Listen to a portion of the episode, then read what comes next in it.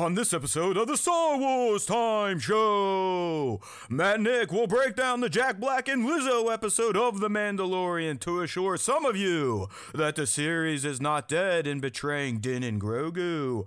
They'll then take a deep dive into all of the Ahsoka series news and trailer that came out of Celebration, which validated many of the rumors these bozos have covered on this program. Their tour of Celebration news will continue with talks on the new films, The Acolyte, Bad Batch, and Skeleton Crew. Of course, the show will end with the Question of the Week segment and the latest round of Top five Star Wars Fan Artist Features. Punch it, Chewie!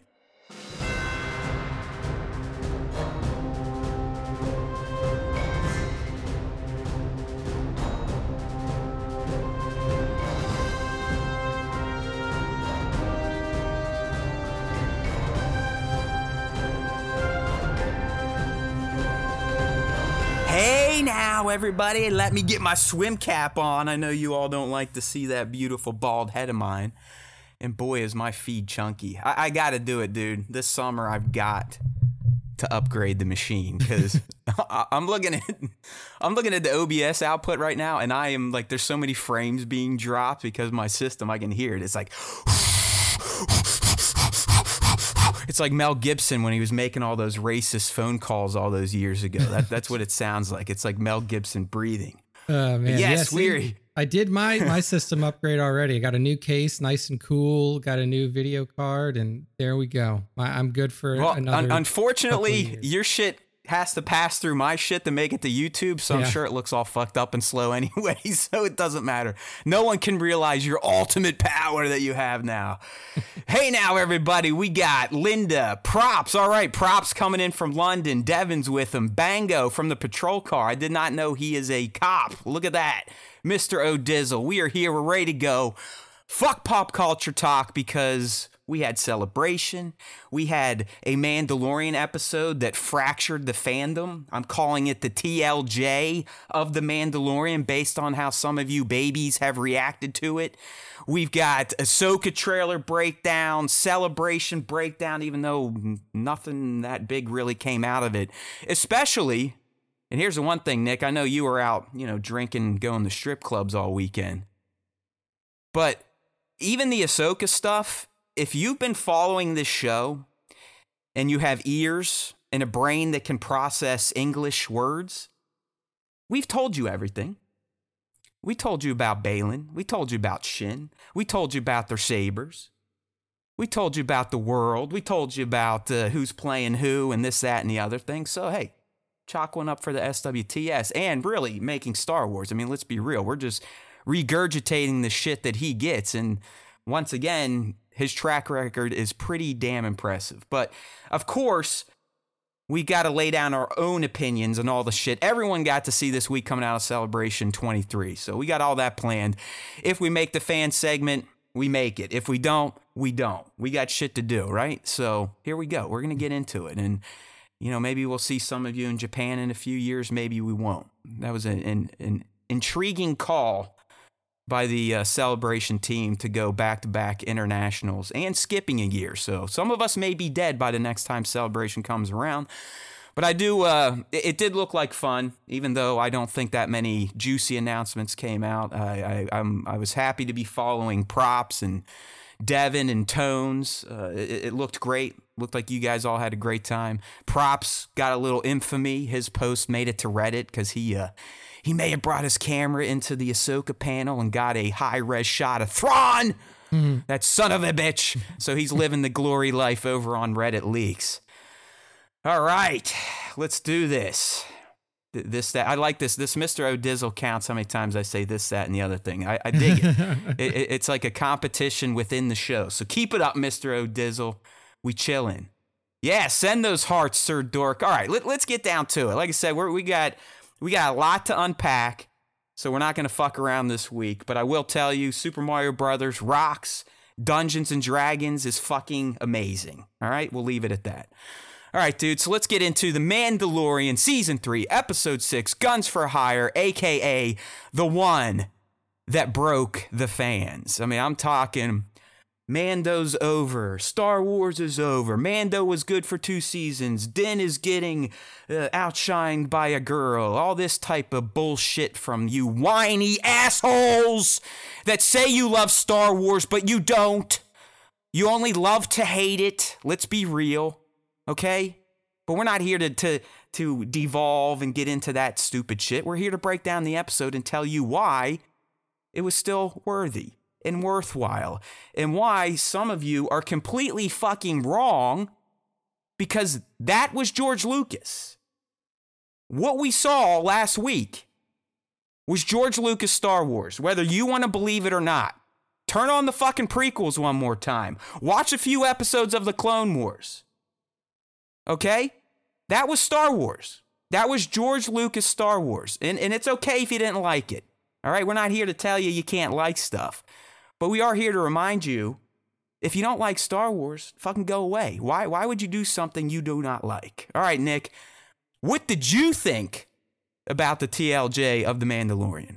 Um, I mean, until you told me, I didn't know that so many people hated it. Because oh, dude, I, I mean, meltdowns left and right. A bunch, of, bunch of fucking man babies out there. Yeah, like I, I, I don't partake in the online discourse around Star Wars or really anything fandom based, like even like video games or whatever else. Um, but I thought it was fun. I thought it was a fun little episode that was probably the most reminiscent piece of Star Wars content to the prequels that we've had since the prequels. Um, I think it, like, you know, from every, like everything from the aesthetic of Planzir fifteen or whatever the name of the planet was. Plazir. Plazir, not Planzir. Plazir fifteen. Um, the aesthetic of that was very prequel-esque, very uh, Coruscant-y, especially in the, uh, I guess you would call it like the entertainment or bar district, that chase that happened between um, Din and Bo and the B two, very reminiscent of things that we've seen in the prequel uh, trilogy. So um, very different than what we've typically seen in The Mandalorian. Obviously, Um, we've spent a lot of time on desolate planets. We've spent a lot of times in caves and bunkers and stuff like that. So it was pretty cool to get like a like a planetary location that was a lot more technologically advanced than what we typically see on planets like Navarro and uh, Tatooine and shit like that. Um, and I think that the overall tenor of the episode and the content of it was pretty strong. I thought it was a pretty fun episode all around. Yeah, yeah, I'm I'm with you, man. But I, I I'll tell you what, I, I kind of have a sense for when the trolls are gonna get riled up. And I, I was watching, I'm like, you know what? I have a feeling uh, last Wednesday uh, it, it, things could get a bit rocky, and I was right. But yeah, as Nick said, who gives a shit? I too found enjoyment in this episode, and and you know, looking through my high notes. Remember, I, I'm writing shit down while I'm watching stuff. All you other dickheads are probably doing drugs, sitting in your bed, hanging out in your undies watching this. I'm taking notes. Like, this stuff is real life, okay? And that, that's why you listen to us, because we are that fucked up that I do spend that much time to make sure I'm analyzing these things correctly. And my first note, Nick, is felt very Star Wars-like, Lucas style, prequels, Clone Wars, et cetera. Story within a story to tell a tale about society. That, that that's all Star Wars has ever been. And and I know it is it, it it is unique for an episode of The Mandalorian, but do we not like change every once in a while? The same people bitching about this change were the people in season two going, hey, every episode's just a fucking fetch quest. Now it's like, well, it's not The Mandalorian. Din, Grogu, the guy isn't isn't the, the, the leader. It's like, what the what the fuck do you, I mean, what what do you want? This is Star Wars, people. It's fucking Star Wars. Like, how could you not see George Lucas's stamp over this episode? And it is no surprise that this was B D H's. I mean, B D H is essentially his niece. I, I would imagine this was the episode that George visited for season three, because it is reported that he has made it to set every season. Okay, so I, I did. I enjoyed it, but I... Deep down, I knew that this one would fuck people over because of the cameos, um, it, it, you know, because of how Christopher Lloyd was used, because of, again, we had the a slight departure from the main Mandalorian journey, and because some of these people forget that serialized T V does not give you everything every week. You do have to wait. You do have to allow a plot to be built up. You do have to allow for storylines to be uh, grown into something that can then be shared with everybody, okay? So this shit where, oh, season three is all over the place, this, it's going nowhere, Din is nobody now. Just fucking watch, all right? You got eight episodes to get through this thing. Just calm down, okay? Don't don't light yourself on fire over one episode. Life is not that bad, okay? And if it is, why the fuck are you still watching Star Wars? This is something I'll never understand, Nick. I mean, it's like, you know, you and I know if we touch something hot, it's going to burn us. So I would like to think we're we're intelligent enough to stop doing that. Sadly, yeah. I don't think that's the case for some Star Wars fans. It's just like they want to be angry. Yeah, I mean, here here's the deal for me, and I'm going to pat myself on the back for this. Uh, so as as people are now calling out, and as even Rick Famuyiwa said during Celebration, I believe that uh, the, the titular character of The Mandalorian is no longer Din Djarin. I said this, and literally, I think it was yeah, probably season... Someone, someone pull this up and send him all the trophies in the backlog that should have been coming to me, because he is right. Nick's been fucking calling this, I think, before season one even aired. Yeah, I, I, I'm pretty sure that, like...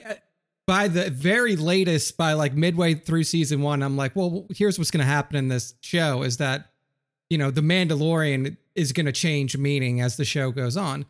Uh, and it, it, it has. And I don't think that that's a bad thing. I mean, I think it really depends on what kind of Star Wars fan you are. Um, there are a lot of people who are fans of the Mandalorian television show, and that's probably about the extent of their fandom. Um, there's a lot of people who are fans of Star Wars in general and the lore that is built around Star Wars characters, the Star Wars universe. Um, I feel like that's the people me. who like take umbrage with this episode, um, and in particular, the direction that the show is going with the Mandalorian title transitioning away from Din and more towards Bo. Um, those are probably fans who are like newer fans, fans of the Mandalorian, fans of the character of Din. Um, and I get it. Like, you know, you, you were watching a show that was about a guy and, uh, a Yoda baby. And then, you know, the, the focus changes over to a, uh, a woman's quest to, to, to essentially rebuild her society. See, I, very- I think that's the main problem. It, it's the W word. It, it is that because, hey, Din and Grogu are still in The Mandalorian last time I checked, right? And and they're still like a main focus yeah. for the most part, right? Yeah, and, and I think for me, what's most important is that like, is that you get plot furthering. One, what like I, I rarely, if ever, look. Like, I definitely don't look for Star Wars feedback online. Sometimes it comes across a a feed of mine, and then I read it. One one thing that I read, and it may have been the only thing that I read prior to, to like, us going live about the episode is, well, now it's just going to be big lore dumps in Star Wars lore. And, like... And they were saying that in like a negative connotation. Yeah, it's like, well, what the fuck? Yeah. What, what do we watch this shit for? Yeah, so, like... To the people out there who like have this feeling, well, it's just going to be Star Wars lore now. It's not going to be The Mandalorian. It's, well, that's kind of what the show is about. You know? What the fuck? The what show, the fucking? The show is about Star Wars lore. The show is about building storyline yes. connective tissues between different eras of Star Wars, closing out threads, opening up different threads, and seeing them through to completion. So, like, um, yeah, I mean, I, I.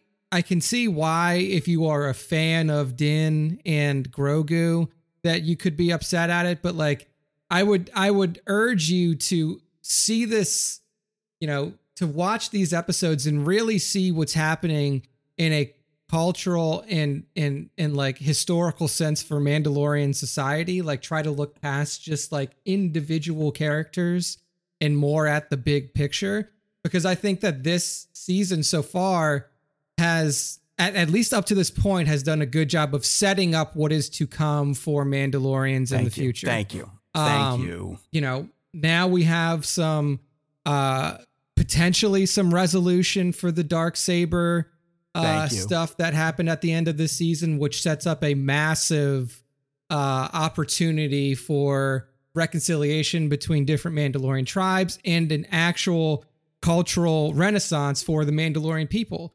Um, so as much as you can say that this, this episode had some, you know, whatever, like, you know, some goofy bits, you know, with, with Jack Black and Lizzo and, and there was little, a big black woman in it, Nick, in their little tea party.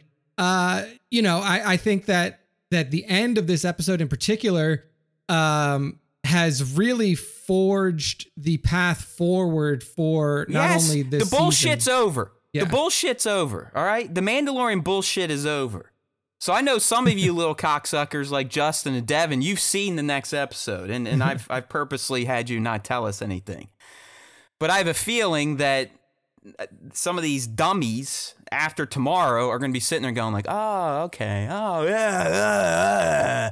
Uh, uh, Dave Filoni for president. Jon Favreau's Jesus. You know, I mean, that's just how it is. It's like they, they, they flip on a dime.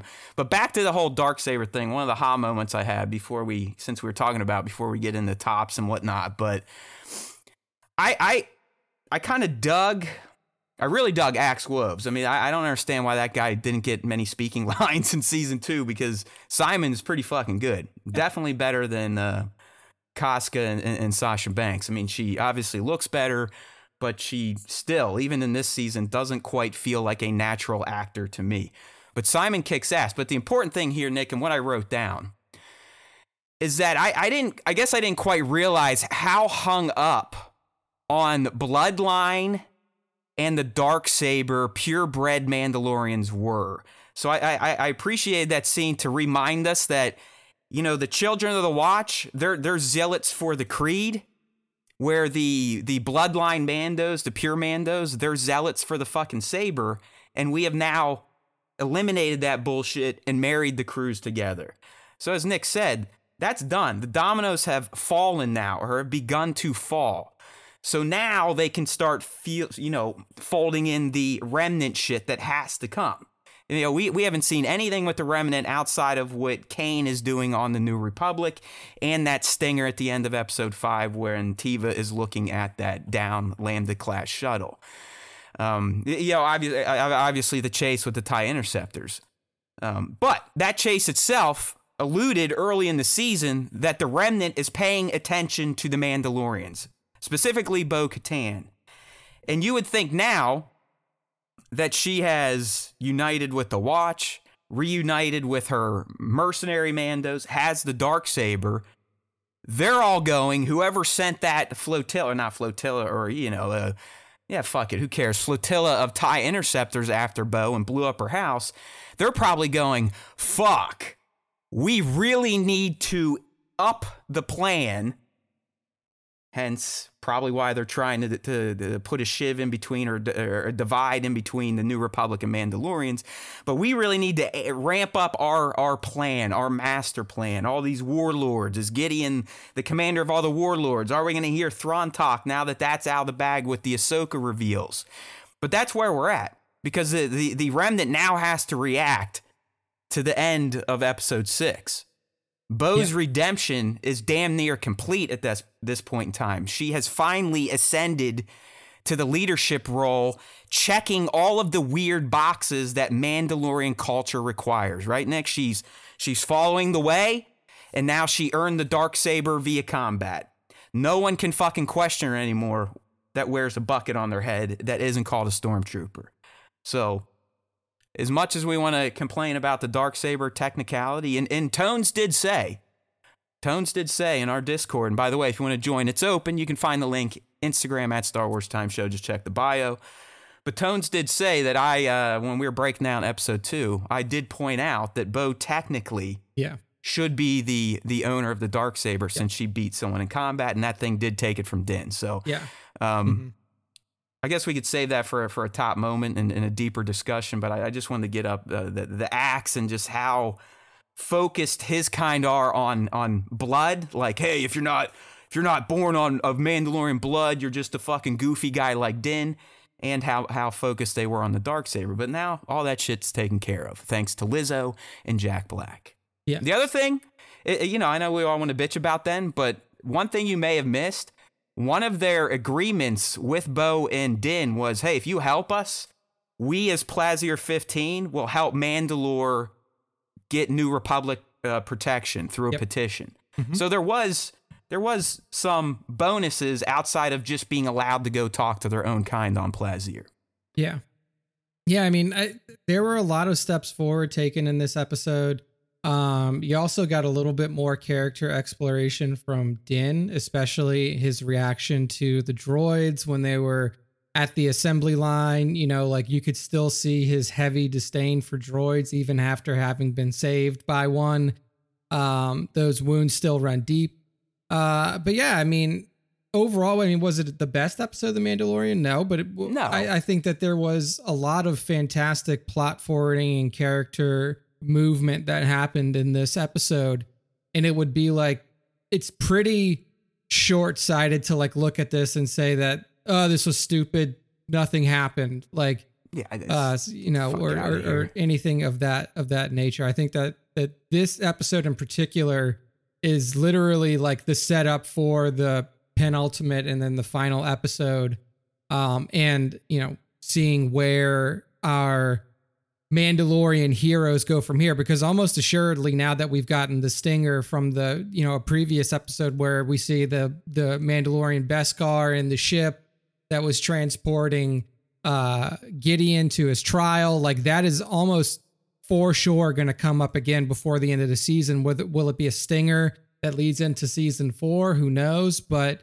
um now we have a united faction of Mandalorians, you know, and we have a clear, like a, a force out there in the galaxy that is trying to discredit all they're trying to build. So I think that they've done a really good job of like building towards what could be a very, um, a very action-packed finale for this season. Oh yeah, dude. I mean, come on. Uh, we know episode seven is going to be about fifty minutes. Devin and, and Justin confirmed, because they saw that celebration. They're like, yeah, definitely about forty-five without credits. Uh, I'd imagine eight's going to be the same. Uh, the, these final two episodes are also helmed by Rick, who helmed the uh, the opening of season three.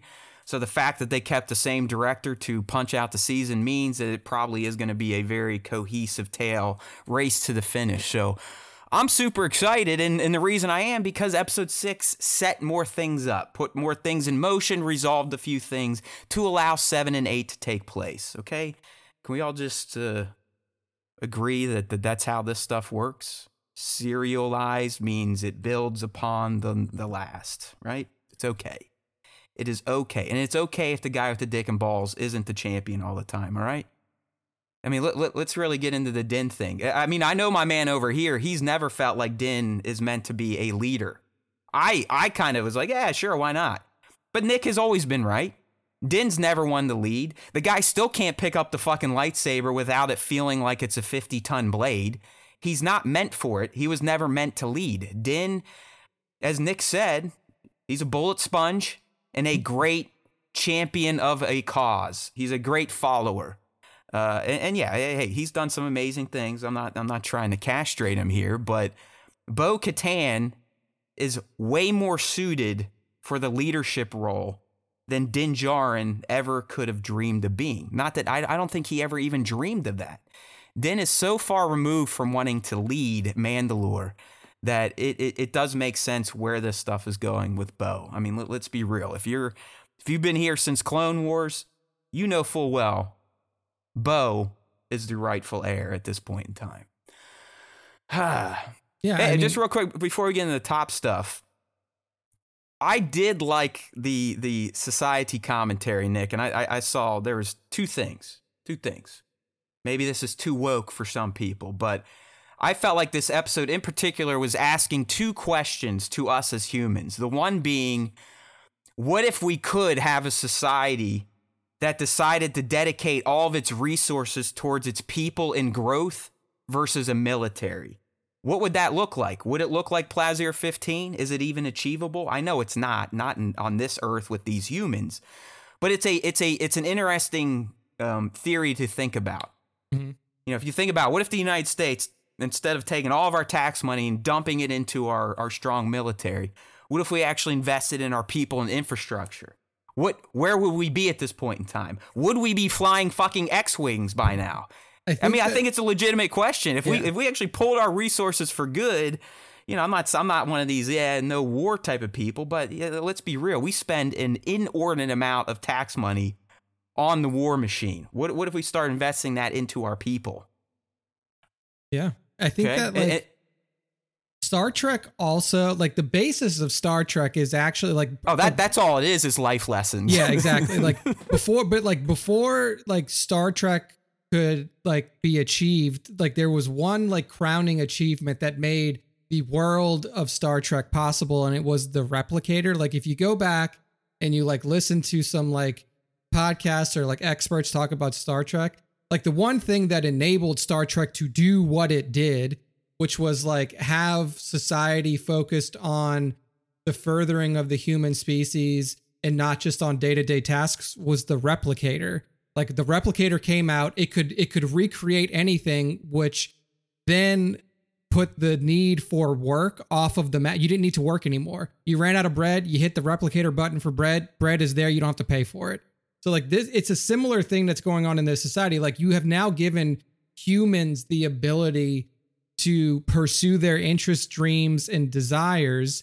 And you see A, a society that's flourishing. I mean, outside of, you know, the, this little hiccup that's happened with the the droids because of uh, Hellgate, uh, the society itself is thriving very, very much so. So, well, uh, Nick, yeah. you're actually hitting on the second story within a story, and that is our reliance on technology and how society will collapse without it. I mean, that that was the other thing they were trying to position to us in this episode, especially with Hellgate, is like, you they know, I, I, I want to. We can't turn. I, it I don't. Off. I don't. Yeah, I don't like what Bomber, Bombardier is doing here, so I'm gonna fuck it up, and and that's why they wouldn't turn off the droids to just solve the problem, because he's like, well, no one will know what to do. So I I dig that type of stuff. I mean, anytime Star Wars can get me thinking about real life in an in an interest, interesting and flashy way, sure, why the fuck not? Um, all right, let, let's get down with some of the uh, top moments, and of course we'll get into the Easter eggs, and if we uh, come up on any other topics that require some huh, I'll make sure to hit my list. All right, but let, let's get down to it. Let's go ahead and switch ourselves into full screen mode, because that's what the fans like to see. They don't like our fat heads. So here we go, full screen in effect. Oh my God, the full screen's completely broken. Hold, hold on, time out. We just got to do a quick change here. Safari, all right, see? No big deal, people. Everyone calm down, calm down. Please calm down.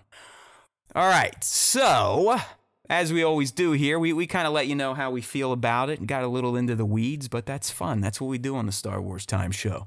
So let's go ahead and start with the top moments here. And I, and I know my first one is really going to burn some people's asses. Although I think most of our fans, they understand. I'm, it's, they're like, whatever, dude. It's just it's just mad. uh, but I am. I'm, I'm going with... Um, The the whole Jack Black, Lizzo fucking Tea Party pitch. I, I was just like, holy shit. Like visually, it was very stimulating for me at, at five o'clock in the morning last Wednesday. Just seeing how, you know, especially if you compare it to a lot of how The Mandalorian typically looks. I mean, unless they're on an outside planet, everything's pretty dark and dingy.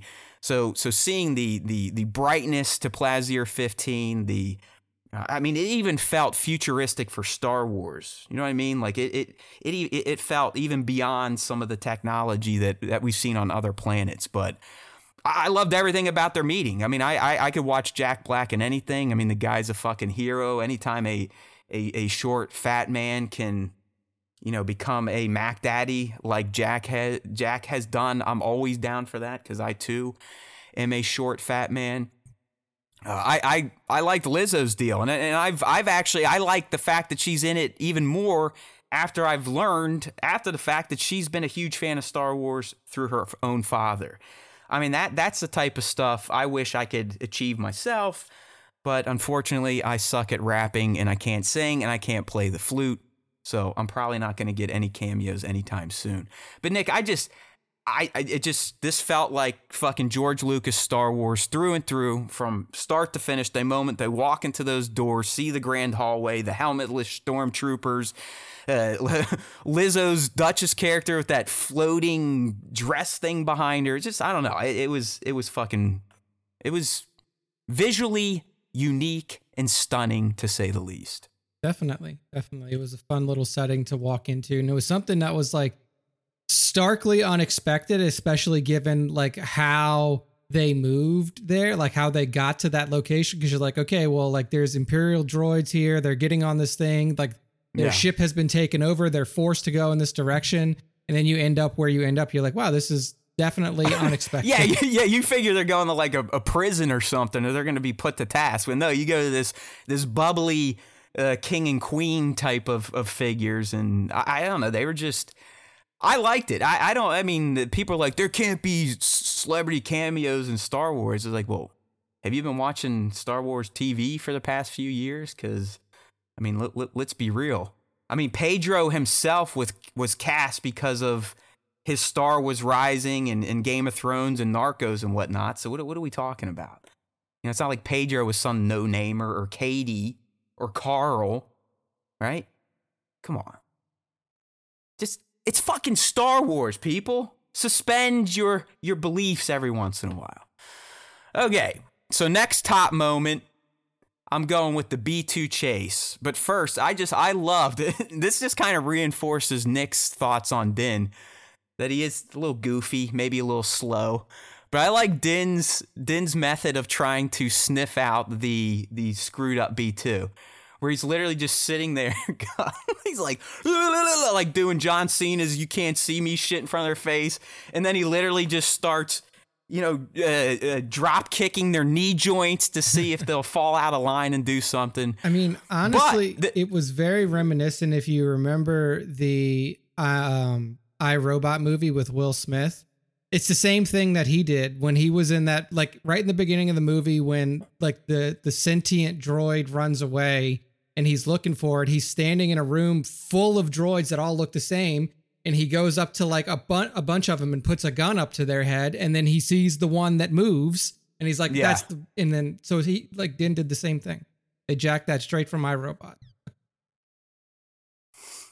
Yeah, and just really, I mean, that was fun. And obviously, you know, I, this was an aha moment, but I I love Din's line of, uh, you had me at Battle Droids. That that was vintage Din. I mean, we, we hey, if anything, Din's dropped some some dad jokes or dad lines this season quite expertly. But really, the, the, the chase itself was pretty damn cool. I, I think this might have been one of the first times Latif really got some screen time yeah. this season, because okay. uh, that that's definitely Latif running. That's not Brendan. Brendan, he got himself a little bit of a, a belly this season, I think, and he, he definitely doesn't do the action stuff. But how was it seeing a fucking B two take off like that? You, you got to wonder why uh, Dooku and the Techno Union and the and the Geonosians didn't enable that type of speed on the battlefield. Because imagine if you had like at the end of the Battle of Geonosis where the B ones and, and, and the B twos had that type of speed. I mean, see ya. See yeah. you later.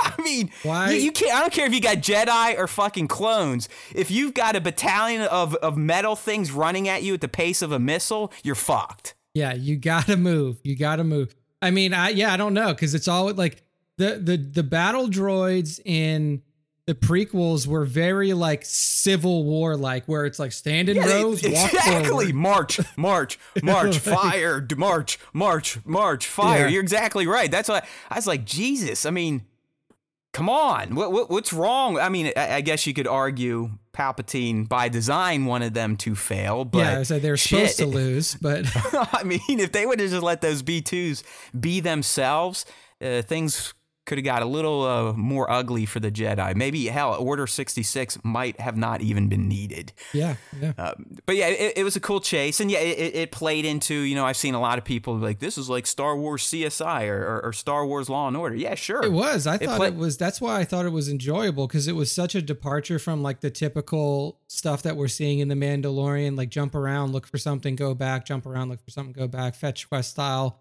storylines. Yeah. And I thought that this was like a little crime procedurally, and I thought it worked very well.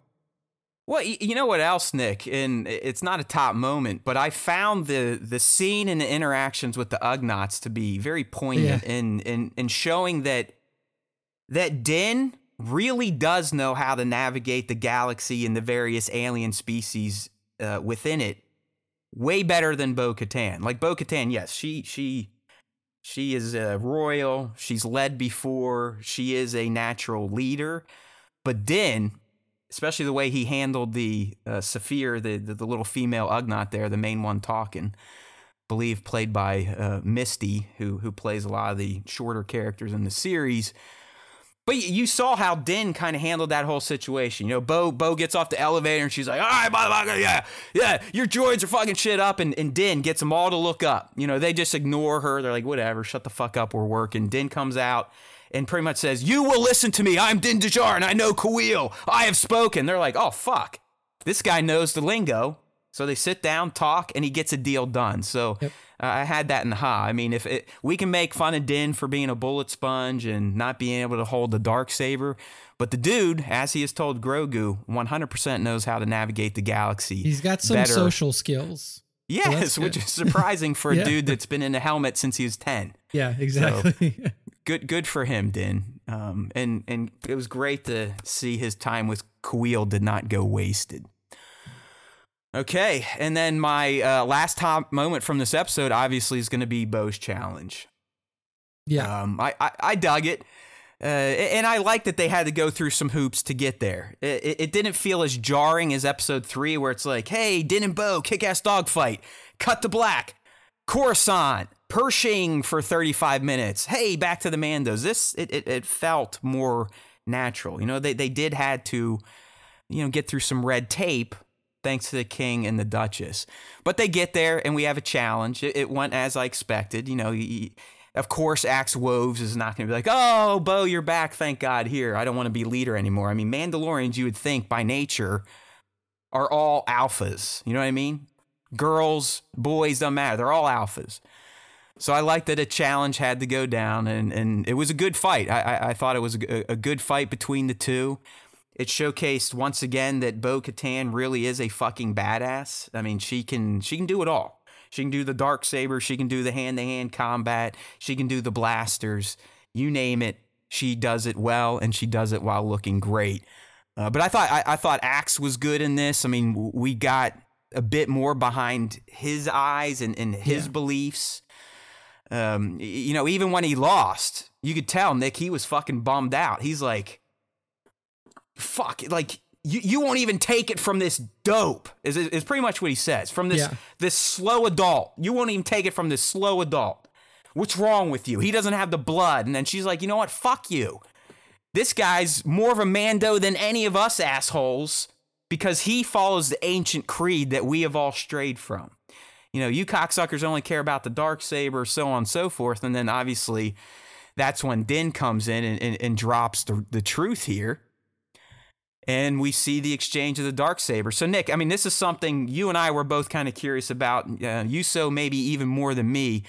Did you appreciate how the Darksaber changed hands? Were you like, or did you want to see a fight? It was...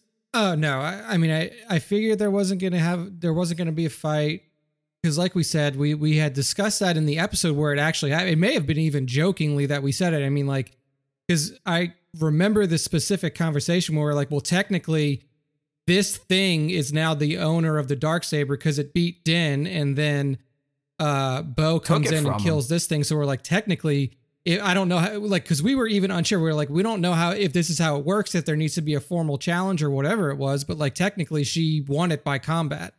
Um, no surprise there.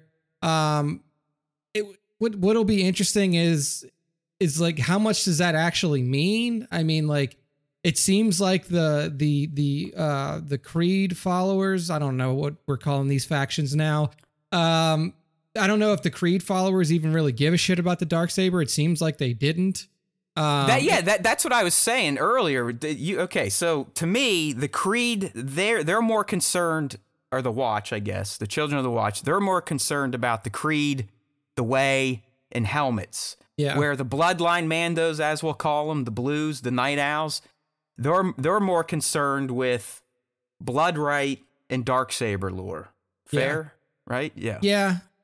I mean, I still think that the Darksaber, just in an overall sense, is a bad thing for Mandalorian society, because it still puts you in a position to where you, you can be challenged at any time. Yeah, because it's like, okay, well, your your society is not based off of anything that is like cogent. It's also not, it's not a democratically based system.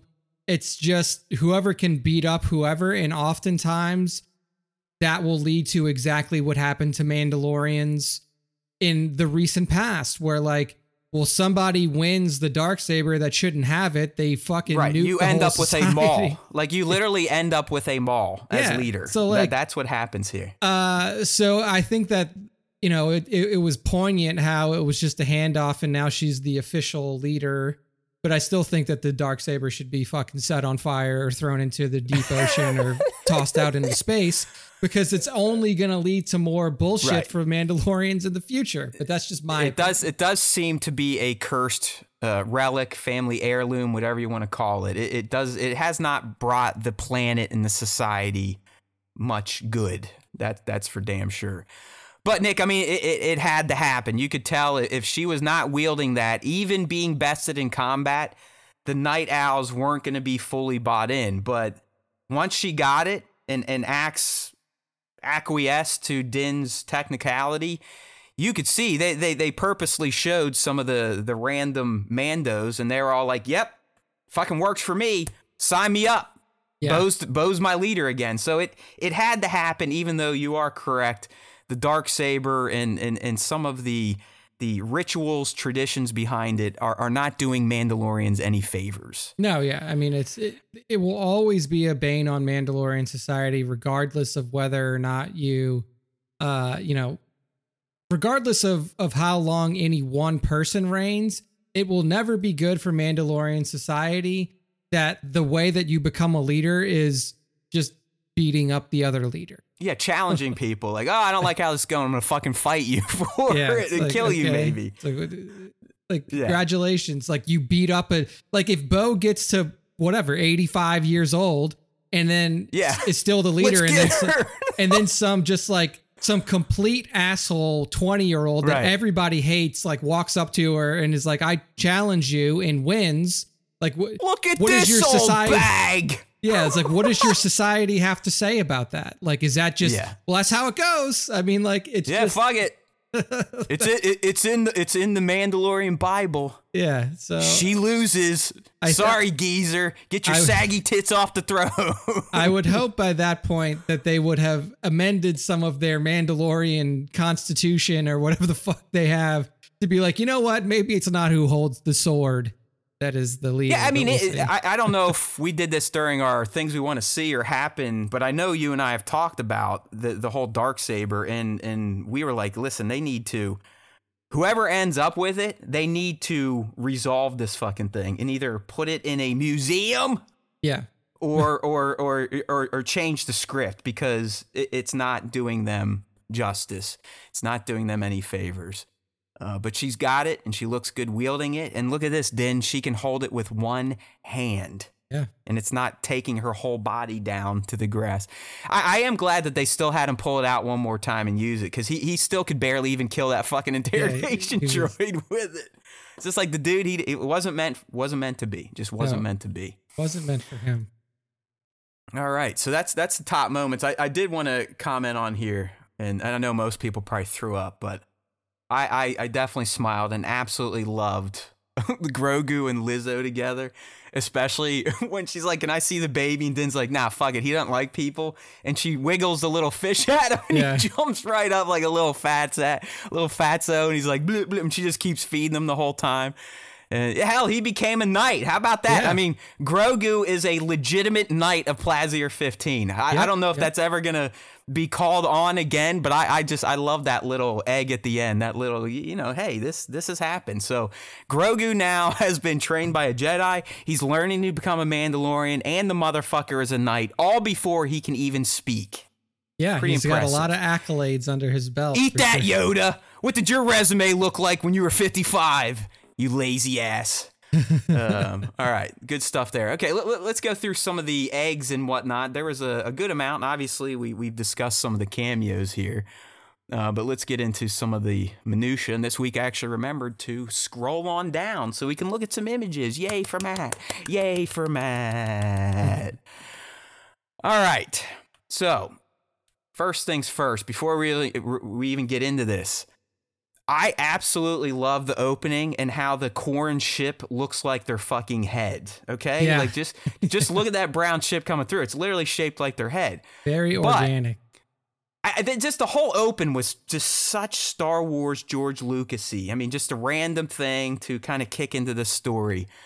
Um, but I, I loved how their ship looked like their heads, and I also enjoyed the nod to the whole Mon Cal Corrin War and, and Forbidden Love. I mean, that, that goes all the way back to the Clone Wars. That That's something this planet has been dealing with since the dawn of time. And these are two underwater uh, species that can't coexist. Even yeah.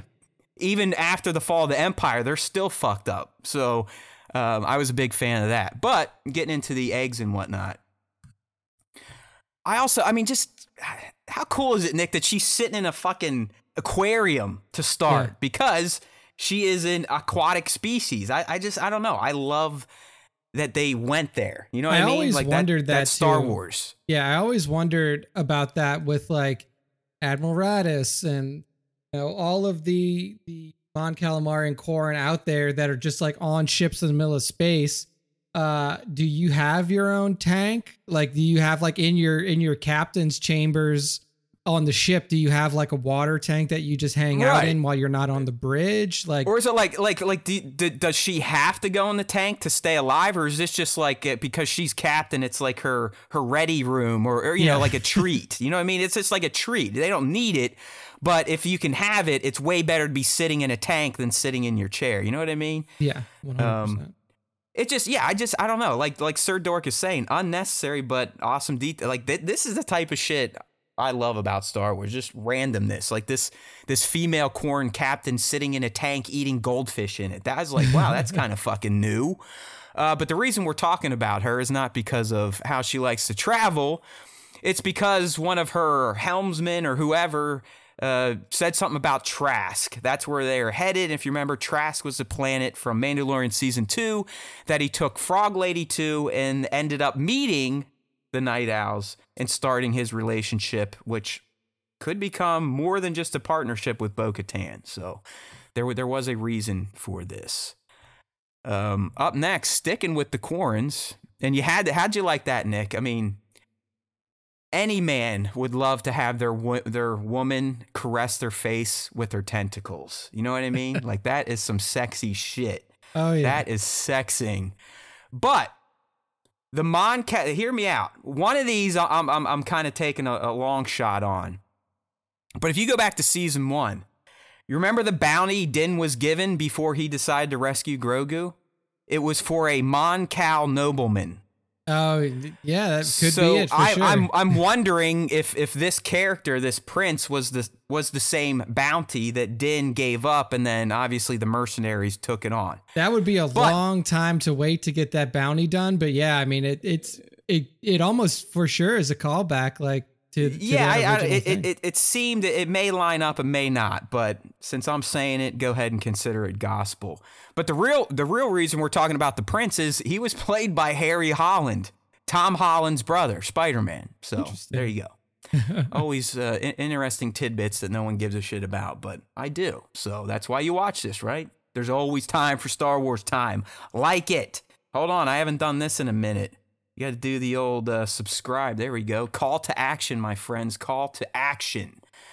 Okay, so once we get to Plaisir fifteen, Nick mentioned it. There was a bunch of Imperial droids, and one in particular was our good old Death Star droid, the R A seven model. So that was fun. the super obvious cameos. I mean, come on. It doesn't take a rocket scientist to figure this out, but we had Jack Black and Lizzo portraying uh, King Bombardier. I actually, I like both of these characters, and I would not mind going back to Plaisir fifteen. And then Lizzo was the Duchess, so... Um, but, I mean, really, if you look at this scene, this whole scene is nothing but eggs and references. I mean, we had the frog species are in there, the Bith are in there. You got some Ithorians, some Rhodians, some Solistans, some Ishi fucking Tibbs. Yeah, I know my shit! Let's do it! You got, they were drinking like some animal's, like, uh, fluid up top. I couldn't quite tell what it was, but all sorts of crazy shit in there. Not to mention helmetless stormtroopers. You gotta like that. Yes, they are wearing stormtrooper armor. They just ditched the helmets in favor of a pauldron and some sort of like frock that goes over the front. So lots of uh, nice little callbacks there in this scene. Hey, we've been wondering for, I think, over a year now who Christopher Lloyd was playing. We were hoping he was going to be some old crusty Mandalorian leader, but he turned out to just be some crazy ass Separatist. Holdover from the Separatist era, Commander Hellgate, uh, but it's still fun to see the old man. I mean, he, that's Christopher Lloyd. I mean, you you, you get what you get. I mean, that, that was fucking Doc there, man. Yeah, he was just no. missing the hair, you know what I mean? I mean, it was it's still Doc. That's think, Christopher Lloyd. He's the same guy in every fucking thing, and that's why we love him. Yeah, no, I think he did a great job, honestly. I think he really killed uh, the role that he was given. I think he played it well. Uh, obviously, I mean, Christopher Lloyd is in his mid eighties now, so you can't expect him to be in action packed scenes and stuff like that. But I think that um, he did a really great job of embodying that character. So, yeah, good stuff. Oh, yeah. I, I'm going to give Mister O'Dizzle, try to give him um, some coverage here. Um, email me, which I love. Please, if you ever want to send us feedback and you're not here in the live stream on Tuesdays, don't forget Tuesdays live stream five p youtube.com slash Star Wars Time Show. But we do have a website. We have socials. Send us D Ms. Send us feedback. Uh, we do like it. I, we got some good ones, or two this week, actually. So thank you. But O'Dizzle, he, he was asking Nick if we still do Swago and if he could guild up. And I'm like, bro, Nick quit many years ago, and I'm in like a legit guild. Like my G P is almost ten million, and he's like, well, mine's eight hundred thousand. I was like, yeah, we're not going to be able to to bring you into mine. But maybe if anyone's out there and they need a, a an eight hundred thousand G P player, get in touch with our, our fan, Mister O'Dizzle. Uh, all right, moving right along with our Easter eggs, references, cameos breakdown. Um, you know, I talked earlier about the scene with the Ugnaughts. Uh, Saphir was played by, I think it was Misty Rosas, the, the the one that was talking. How about that? A female Ugnaught kind of looks just like a, a male Ugnaught. Ugnaught. Maybe a slightly, slightly less crusty. Um, you know, they actually comb their hair a little bit. So yeah. I guess that was the difference. Cleaned up. But while we're, t- while we're talking about this is... Um, I have no idea why I have this screen up. But anyways, there was a Carthon mention yes, somewhere. Yes, I think that's was. why I have this screen. There's a Carthon mention. If you don't, if you forget where that was, that is the prison moon that Kara and, and company went to pick up Mayfeld from in season two. So there you go. There was a reason I had this screen up, and I'm glad I remembered it. When Din and Bo go to investigate the docks and see what's going on with the, the droids, uh, we get to see some B twos and some B ones. Uh, but more importantly, we just get a flat-out Clone Wars mention when Bo's like, I haven't seen this many battle droids since the Clone Wars. We all yep. know that stuff is fun. And Nick, this next one was the biggest of the episode, dare I say the season, but the Vespas have returned, and now they are painted white to match the Plaisir aesthetic. I know yeah. you Book of Boba Fett fans and haters were like, hot damn, there they are. This is where they belong, not on Tatooine. And you know what? That's a fair assessment. uh, Star Wars scooters are definitely more suited for Plaisir fifteen. I like than the, the bright colors, though. I, I wish the, yeah, the see, bright red one was here. It, yeah, it's like, like red, green, blue. Yeah, man, it was the, the colors is. of the rainbow, Skittles. Rainbow. But there they are, the Vespas that caused so many people so many uh, nights of lost sleep during the Book of Boba Fett. But they are back. Uh, the droid bar, it's like Jesus. I mean, who who wasn't there? We had the rickshaw droids. We had, I mean, who else was there? We we had the Rex droids from Star Tours. Speaking of Star Tours, say, yeah, finally getting Star a new Tours. adventure. A new Rex is coming. Uh, the Rex graduated Star Tours. He's the D J at the bar now in, in, in Galaxy's Edge. I mean, you, you pretty much had every fucking Star Wars droid you could think of at the bar. Uh, and I will agree with some people. Huge missed opportunity to not have the bartender say, we don't serve you. We don't serve you. I, I literally, like, as everything stopped, I was like, he's, they're going to say, we don't serve your kind here.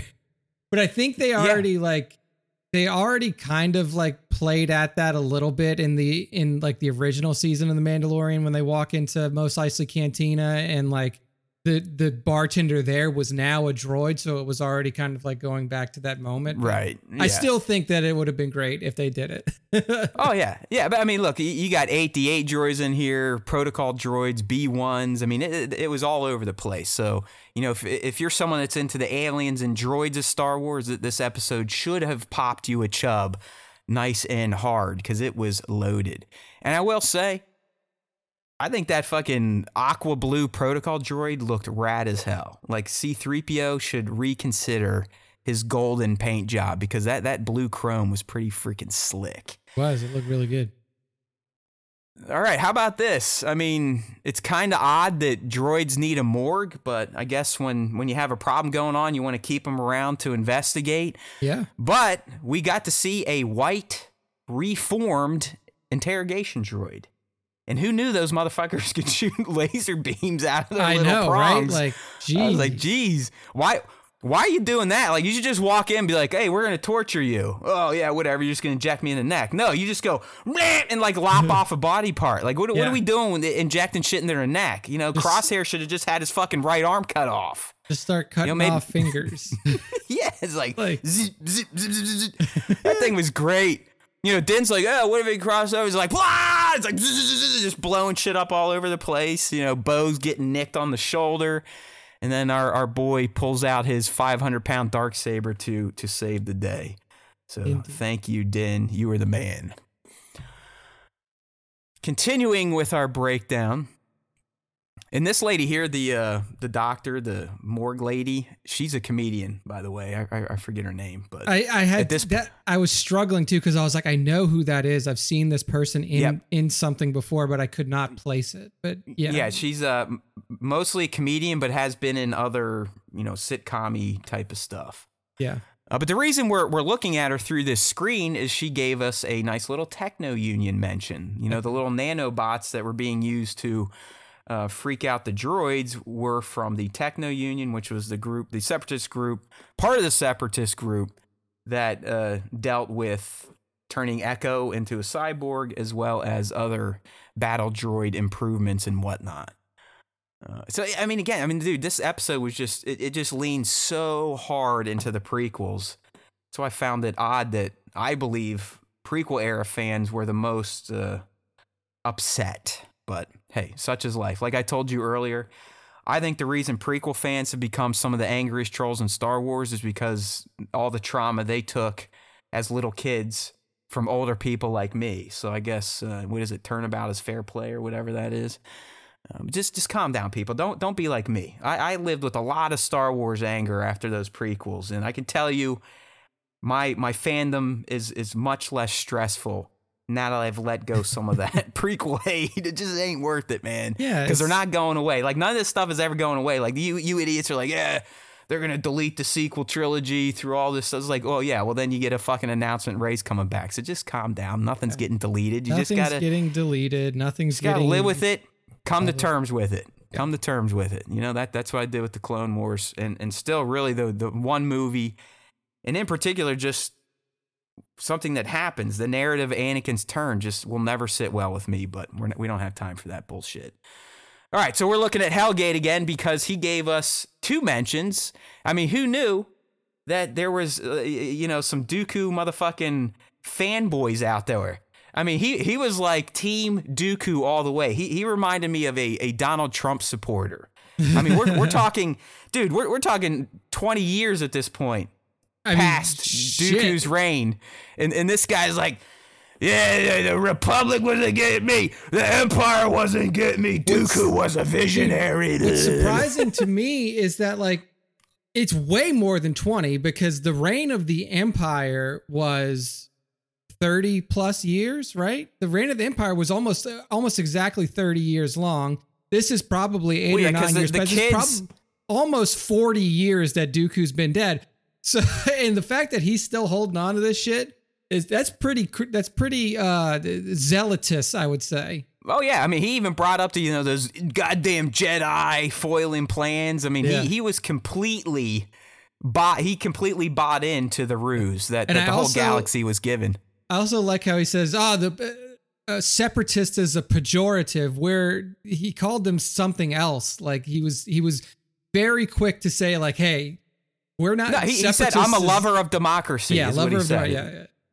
So, uh, and he's really not wrong. Like, the funny yeah. thing is, as crazy as he is, he has been on the right side of things. If you, if you do think about it, the Republic, because of Palpatine, was purposely infringing on the galaxy's freedoms. And then the Empire, clearly that, that was their M O. That's all they did was yeah, infringe was on infringe people. Infringe on freedoms, yeah. He so. is, like, you, you know, I guess I can kind of see it now why he would hold that grudge for so long, because he is... He is a champion of democracy. It's just he, he kind of went about trying to prove his point in the in the wrong manner. We'll just yeah, no, I that. mean, one hundred percent. Uh, I, I don't disagree with... Right, we got uh, the Dooku.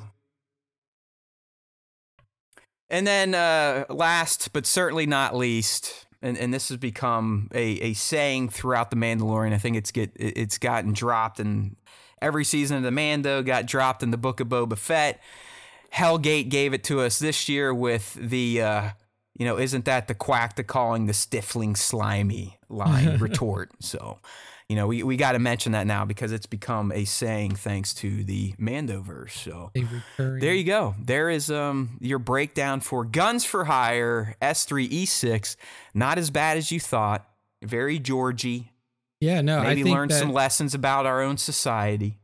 I think that George... would watch this episode and be uh, pleased. I think you would be smiling from fucking ear to ear the entire time. Yeah, no, I think it, it really does kind of hit on everything that he said that Star Wars was. Star Wars is for kids. That's, you know, like the whole opening of this and the characters that Jack Black and Lizzo played, uh, this little tea party, the the interactions with Grogu, all definitely pushing towards the the, the children. Star Wars is about family. At the end of the episode, the family of Mandalorians, like the lost family of Mandalorians, kind of coming back together under one banner. I mean, this is this is George's Star Wars to a fucking T.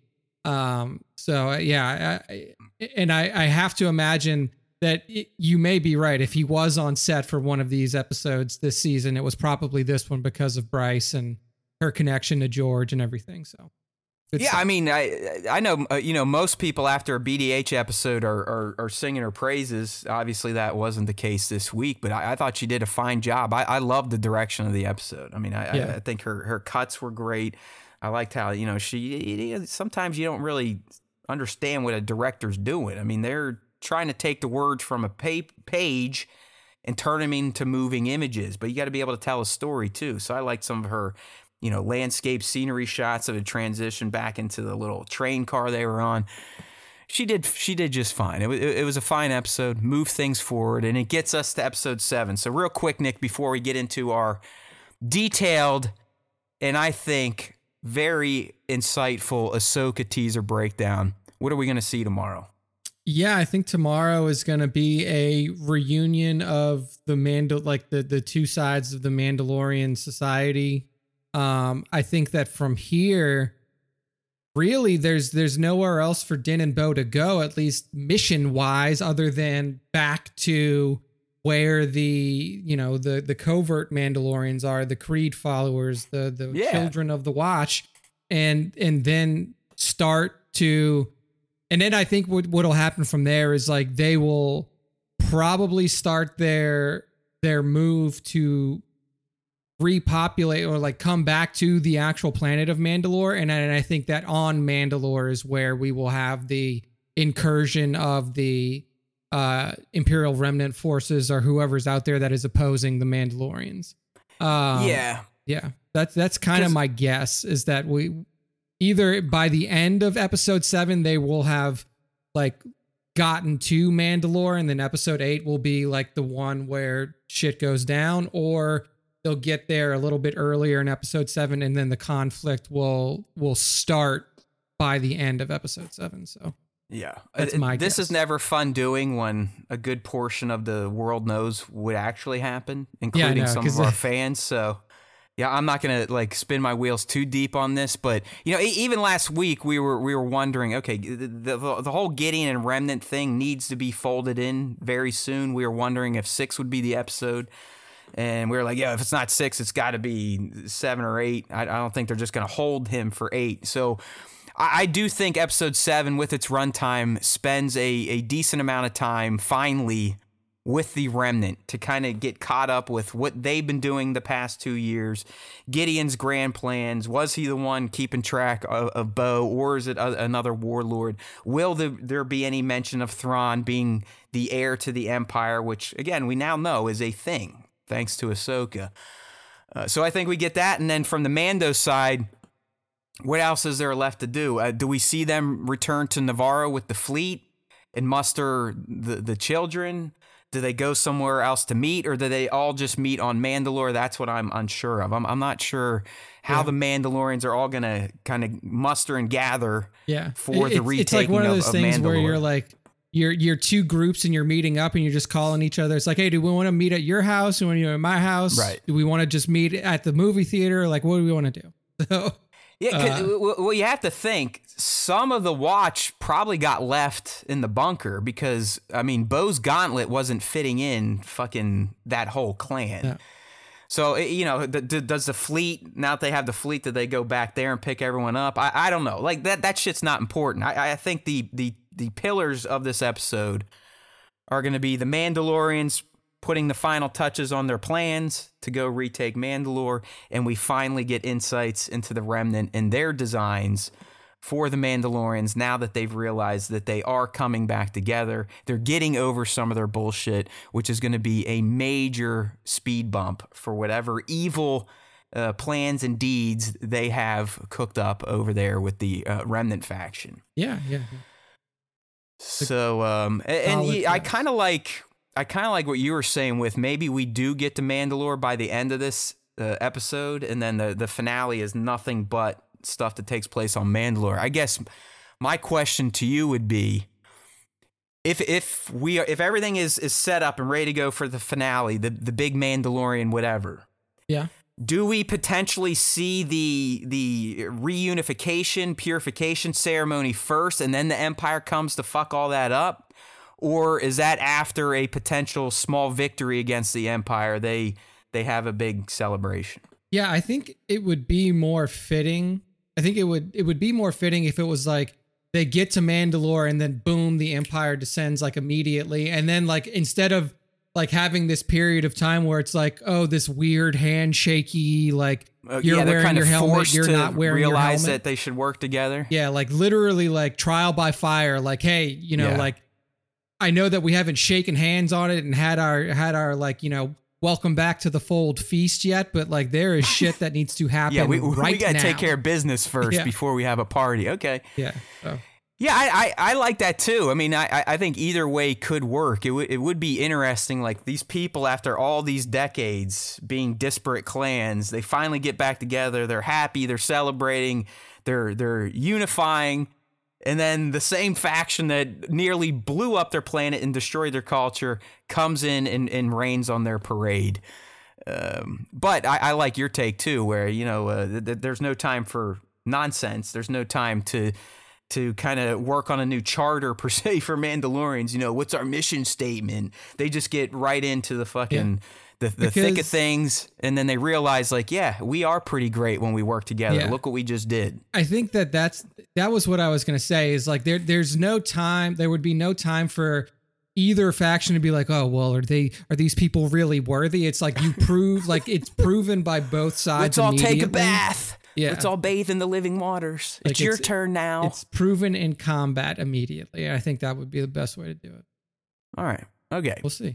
All right, dude, so let, let's get into the uh, the Ahsoka breakdown, and boy, was that a treat on Friday, and, and really the biggest news coming out of Celebration. It, and as I said, if if you are here listening, and you actually are listening, and, and you can make it through some of our sloggier uh, episodes, you should have known a lot of this stuff coming at you. None of it, I, I, I think, is plot-shattering. That's why we, we talk about some of these leaks on the show. Uh, but we a lot of stuff that was revealed, we, we kind of knew, so... Yeah. This um, is... you, some of the new, I'll just, before we get into the breakdown, just real quick, Nick, uh, they, they finally officially made the cast, but we told you uh, Diane Insanto was going to be back as Morgan. You know, Rey has been rumored to be involved. Ivana's been rumored to be involved. Uh, Mary Elizabeth, and, and we pretty much told you all the characters. I mean, we, we were leaning towards Mary being, Mary being Hare, and sure enough, she is. Yeah. And, and we just recently talked about the the return of, of Morgan and how Balin and Shin are tied with her. So it's nice to just get all that confirmed.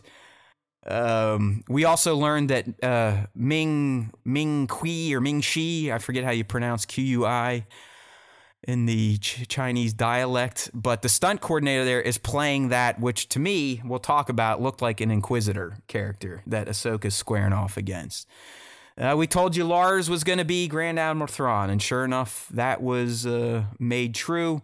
We got the new poster, and really, Nick, I think the only other thing we that was new was we got a date, which, hey, if you've been listening to me over the past few weeks, I told you Ahsoka's probably going to take that that Andor end of summer, early fall slot. Sure enough, August twenty twenty-three is the date. And last but not least, before we break down the trailer... right? Yeah, no, twenty-three. Yeah, no, you're right. My yeah, bad. Yeah. It's this summer, buddy. Don't give me a heart attack. Like, come on. We need. We're we're we're, we're going from spoiled Star Wars podcasts of having new shows from January to March to now we're gonna have. I mean, April. We're gonna have like a three month break before we get Ahsoka. But hey, we, we know it's coming. And, and like I said, the last little bit of news. Obviously, uh, Iman's confirmed as Ezra, but Kevin Kiner is doing the soundtrack, which I thought was. was kind of cool because he's kind of been with Dave throughout the the animated Star Wars, and it makes sense that he ma- he made the transition over to Dave's first live action project. So, yeah. I, all right. I will say the only thing that I'm just going to go out and say, and I've said this before, this is why I hate leaks, because this was the most like un, like I should have been excited for this. And I saw it and I was like, yeah, this is everything that we heard fucking a year ago. Like leakers, honestly, go get a fucking real job. Like go do something and not spoil shit. Cause like this, like leakers literally made this entire celebration so uninteresting because we knew everything that was coming before it got there. Yeah. I wouldn't, I guess I wouldn't blame the leakers. I'd blame the assholes that are giving up the leaks because yeah, I'll, I mean, I'll all, tell you right now, like all of them. As, as someone that would, would like to one day get some recognition for all this Star Wars work, you, you got to find the leaks. I mean, sadly, that's just, that's where the clicks are at for, for a site like ours. But yeah, yeah I mean, it, it, it does rob you of joy. Uh, that's why these days when I'm over on leaks, I, I don't really get into the, the deep nitty gritty plot stuff. Like I, I could have read all about episode seven Mandalorian.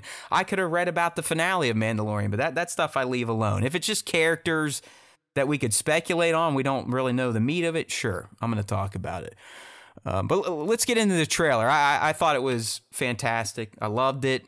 I, I liked the look of it. Again, kind of like the season of Mando, it didn't feel confined to just the volume. It, it, it felt like a world.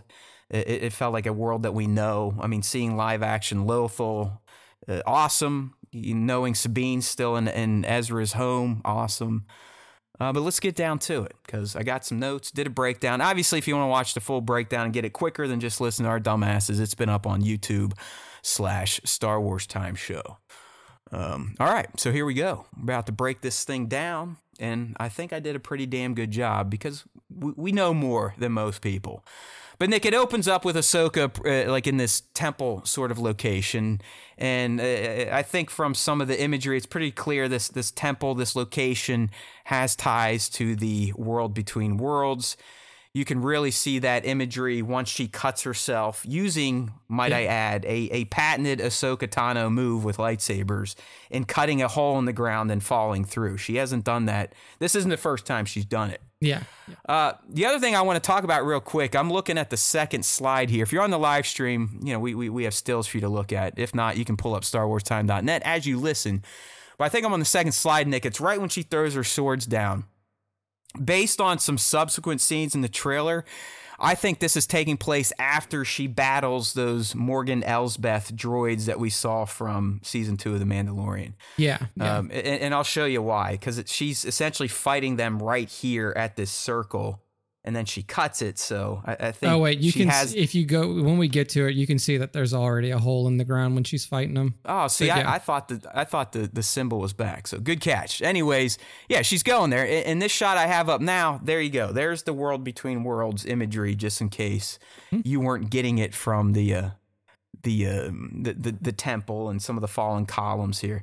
King of San- Sanity saying, have we gotten on the subject of Lizzo's fun bags yet? No, we have not. And yes, they were big. So there, there you go, buddy. Fun bags. That's always, a, you know, that that is a classy name to refer to breasts. I, I actually have some fun bags myself. All right. So as this is going on, Nick, Ahsoka is saying something's coming, something dark. I sense it. And we get a shot of Sabine, and I think many people notice she's let her hair grow out. Yep. You know, Nick, she's kind of staring at her helmet, and, and you got to wonder, do you, do you think Sabine has kind of been in seclusion all these years and, and maybe not even following her, her Mandalorian clan at this point? Yeah, I mean, it seems like it. It doesn't seem like, I mean, it was all, she was already like barely a Mandalorian. She already, like, she had a bad relationship right. with her parents because during Rebels. She invented the, the death ray the death, and, and yeah. was kind of exiled anyway. Yeah, they so. were like, you know what? You probably shouldn't come back. Um, but I think that that's likely what happened is like she had a new family, you know, like the family yeah, that it was that the she, Ghost Crew. Yeah, that she made with the Ghost Crew, especially her and Ezra's relationship was very close. Um, and then when Ezra was lost, I mean, her like she wanted to dedicate her life to like finding these guys. Yeah. Like we have to get them back. And I mean, clearly, she moves into his place. I mean, she yeah. literally moves the Lothal into the tower he he was living. Yeah, in. I mean, if you think about it, it's been what twenty years at the very least. That, no, that, no, no, no, no, not for these people. You got to remember, Ezra and them, they were during the original trilogy, so we're about nine years. No, because um, it was, it was, well, yeah, I guess so, because they it, that happened right before no, no, no, episode no, no, no, hold four on. We're, started. We're all fucked up. Yeah, no, so ep- it was episode four. Yeah, probably about probably about fourteen years or yeah, so. Yeah, almost twenty years, kind of outside, because it was episode four was it was zero. A B Y, like it was the first year of the new calendar or whatever. And then right. the first season of The Mandalorian took place seven A B Y, I believe. Right. After and now the battle. We're two years. No, two it years. Was, fuck, man, I got. Let's Here, I got, I got, I got. I figured it out. Mandalorian, where we're at right now in The Mandalorian's timeline, we're nine years beyond Return of the Jedi. Okay. Yeah. So nine plus. We got to argue the original trilogy probably took about five years. If if we had, you know, one or two years in between A New Hope, uh, Empire, and then Empire and Jedi. So, yeah, I, I think fourteen, fifteen, yeah, somewhere less than twenty, but that's where we're at. Yeah, not that any of this fucking matters, but there you go. Solved. Yeah. So solved. It's been a while and you've had no crack in this case at all. Like you haven't yeah. found Ezra. You haven't found enough information to to even give you, I would assume, to give you a real clear idea of how to get to Ezra. And and now she may have heard rumblings of, you know, Mandalorian society starting to coalesce under Bo-Katan Kryze, who she's aware of, like she knows of Bo-Katan. Yeah, you know, she's met now Bo-Katan. That I think about it, we, at least from making Star Wars, he believes that some of Ahsoka is going to take place before we meet her in Mandalorian season two, during and after. So, okay. Nick, now that we just, you know, blew our brains up trying to figure out the timeline, there is a chance that Ahsoka, parts of it at least, are taking place before this Mandalorian potential reunification. Yeah. So there's a chance. Let's just say that there's a chance. Yeah. I mean, I don't think that that Sabine is going to insert herself into like the world of Mandalorian politics by any way, shape, or form, because I don't think that she's interested in that. And I, and even after she finds Ezra, I don't think that that would be what she would choose to do either. So I think that there is really like this, this scene that we're talking about. It is a moment of reflection on like her past and where her future may lie, because yeah, she was born a Mandalorian at one point, but she has chosen a path opposite of that. So like, what does this helmet mean to her yeah, now? Yeah. Sabine would be in the bloodline faction. She'd yeah. be like the Darksaber zealot type of Mandalorian. So, you know, looking at Natasha in the role, how, how do you think? Did they did they cast the right person? I think they did a good job. Yeah, I mean, I think that that she has a very similar look to Sabine. Obviously, like we said, her hair has grown out significantly, but she still Now, did chooses- that make you want to light your Star Wars Rebels box set on fire, seeing Sabine's hair long? Because some people really were upset. Uh, well, I'm sure that they'll put out a, a, a more figures for the people out there who are very, you know... Trust me, there'll just, be another fucking like the, Sabine the figure. The shit people here. zero in on sometimes, I'm like, what are you missing in your life? The, the, I mean, the fact, like, the people with their, like, lengths of things, like, Ahsoka's Leku was too short, and, uh, you know, Sabine's hair is too long. It's like, why do you give a fuck? Like, nobody looks at you after you've had a haircut three weeks ago and, be, and, and says, your hair's longer. Nobody cares. Like, right. Right. Um, you know. Yeah. So, so I, I mean, in the end, she's probably cutting it anyways, because I'm pretty sure we've seen a shot of Natasha with, with the bob, hair. like the Sabine bob, which means she's strapping back up. So don't yeah, worry, so, people. Like, and, no, the other cares? thing, they also showed a like a behind the closed doors thing. And, and yes, she does have the green lightsaber. So thank you. Uh, yeah, you guys are right. I'm stupid. I can see the hole now. So those droids definitely come after Ahsoka's found whatever she was looking for on this world between world location. And these are the same style of droids that were protecting Morgan on Corvus. So clearly they're a part of, of her cabal. Uh, are they tied to Thrawn? More than likely. We we did learn that, yes, all that is, is legit. Morgan is a, a Thrawn acolyte, if you will, or at least has a reason to get him. And, and so do Balin and Shin. And these droids are, are obviously a part of their forces. So, Nick, it looks like to me, instead of wielding Beskar spears, they have kind of like those pikes that the, uh, what uh, the hell type of droids had in uh, from the prequels. Yeah, I can't remember called? their names, but it Mag- was one Magna that Guards. Magna yes, Guards. Mag- Magna, the ones that were on Dooku's ship. Yeah, uh, you, you would Dooku's have ship, to... Um, Grievous's ship. Grievous. Yeah. You would have to imagine these things are capable of defending a lightsaber. I don't know. Uh, yeah. Just like the Magna Guards were. Yeah, I would assume so. Yeah. So Probably. it's interesting. I mean, do you do you think that, again, I'm looking at the scene of Ahsoka being uh, challenged by three droids. Do you feel this is early season type of content? I like do we're, think we're that learning this would a bit about early. what she's looking for. Okay, yeah, me too. Yeah, I mean, I, I think that there's kind of a... There's a pattern with Star Wars trailers that that almost every show has kind of fallen into. Usually you see scenes from the first like third of the season. Yeah, and then yeah. you you kind of like everything kind of falls off after that. Th- that like, was you are right, because and it's it's kind of crazy what they did with The Mandalorian, because it, it, Mandalorian had trailer scenes in it all the way through episode six. Yeah, they, so they really episode seven and eight are, are should be completely fresh. We should have not have seen any of this shit unless you were at Celebration last week and got into that panel. So, but yeah, yeah, and more than likely what we saw in this Ahsoka trailer will be from episodes one through four, maybe one through five. Um, but I, I would have to guess that she's going to kick their ass. Uh, they do look so. cool though. These are I, I do I do like this style of droid, and uh, I don't care that I never bought the action figure. I am so done mm-hmm. with the Black Series. It is so great. Like I got through all Celebration with not giving a flying fuck about a single exclusive or reveal from Hasbro. It was awesome. uh, hold on, I got like some shit coming up my throat. And Matt's been uh, get, catching a, a sickness right now, but... Yeah, um, no, there, there's something going on. All right, moving on with the trailer here. Hey now, the Phantom, Phantom is back. I, I love that they just dropped the Phantom there, and it wasn't the Ghost right off the bat. I mean, the the, the Phantom is someone that plays Swago. I mean, it's it's it's it's a ship you you you become very familiar with, and you might love, especially if you have um, Admiral Radish right now as your ship captain.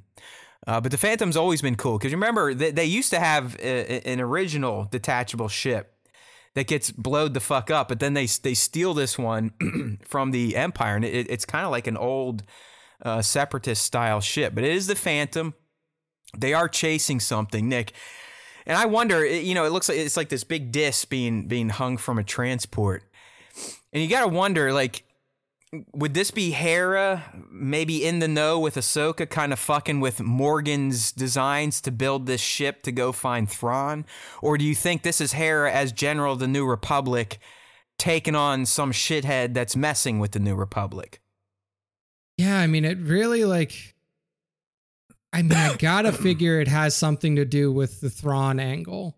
Okay. Um, again, it depends on how early in the season it is. How, dude? I mean, if you look at it, it could be even a device that may you may need if you would transporting a worlds between worlds per se. You know what I yeah. mean?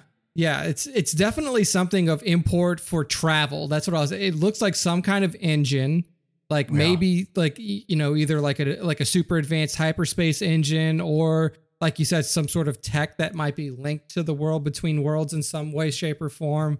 But I do think that this is probably Thrawn related. All right. And we also got our first shot. Well, I guess we got a background shot of the of the Lekkus there. Looking good, baby. I love you. Uh, there you go. Mary Elizabeth Winstead as Hera Syndulla. What do you think? Good look, good cast. Uh, I like Mary Elizabeth Winstead uh, as an actress, so I was a big fan of the casting. Just when keep, we keeping it in the in the McGregor family, right? I mean, yeah. it's just uh, some nepotism going on here. I mean, he brought his his daughter from another relationship into the Kenobi series. You know, she was kind of the crackhead on that that Dayu world, and, and now his lady love, yeah. playing Hera Syndulla. So, um, oh, yeah, pretty cool. It's a, it's a good good casting for sure. And then this next. Oh, here, shot here is, you go. Here you go. She, a lot of people saying she looks too young, and I'm going, she's a fucking alien. Okay? Like, Yoda can live to nine hundred. Who's to say a Twi'lek can't live to one hundred fifty and have good-looking skin when no, they're in their, know. you know, Twi'lek. fifties or sixties? Yeah. A Twi'lek can live one hundred eighty years. Yeah, so. There you go. So go fuck yourself, everybody. That's what I mean. You, I think a lot of people forget that this shit ain't real. Yeah, it's not okay? real. Okay? Let me remind you all, this is science fiction. Okay? It's not real. You can't say, hey, she has arms, legs, and a head. She's like me. She should look old and crusty at this point in time. Get over yeah. it. Get uh, over. Yeah. I mean, one hundred eighty years, there are Twi'leks known to live over two hundred years. So she's Thank still you. young. Thank you. she's still Thank young. You. I'll have more of this type of commentary once we get to Balin and Shin for all you motherfuckers freaking out about colors. So just calm down. There's our boy Chopper. Nothing to say about him besides... he is one of the best fucking astromechs on the planet, if not my favorite. Uh, yeah, I, I just, I, I love how angry he is. I love that he hates most other droids. I love the way he talks and that he has arms that come out of his head. He's fantastic. And he's actually the first one of the Rebels team to make it to live action on screen. So this is not yeah, new for him. It, one, it, yeah. it, it, it's new for everyone else. I mean, Syndulla only got a, a page call in Rogue One. We did not see her. All right. There he go. There he is, Mister Ray Stevenson, and I fucking love the way they styled him for Balin's skull. I, I, I love the white beard, the hair, just the all black outfit, the black hood, the the black shoulder pauldrons. Fucking kick ass. Yeah, I think no, he looked I think great. He looks great. He looks great. I think he looked great, and now that it is confirmed that he is playing this this shady character who definitely can use the Force. Ray being, what, six three or something like that? I mean, I, he is going to look fucking fantastic look on screen, in action. And I just, I love the way he sounds. Like, this this guy, I mean, he just sounds like a badass. So, I'm Big all fan. for it. Big fan. I'm all for it. Um, but, yeah, as as we were going through, some of the, the verbiage going here, specifically from Balin, was, this is a new beginning. For some, war. For others... and it just kind of trails off. So who do you think he's talking to in this still here? I, I don't think he's quite talking to Ahsoka yet. I wonder if he's talking to like Morgan or Shin or maybe even if they've run into Thrawn at this point. That's probably not Thrawn, me, but. Yeah, to me, it's either Morgan or Ivana Sakno, Shin. Okay. Uh, like it's Shin, probably one Shin of those Hati. Two. We have her name too. H A T I. Shin Hati. I think so. I don't think it's Haiti. I think it's Hati. It's knowing Star Wars. Not. Yeah, it's probably Hati or something like that. Yeah, but so, yeah, I mean, I would imagine that that's not a line that would necessarily be spoken to Ahsoka early on. Probably right. Like during a scheming session with either Morgan or Uh, yeah, Shin, for sure. Makes sense. For sure. And speaking of Shin, there she is. Um, two, again, I, I, yeah, fucking looks awesome. I, I, I think this girl, I, I, I, I guess I had to go rewatch Pacific Rim to see her uh, again.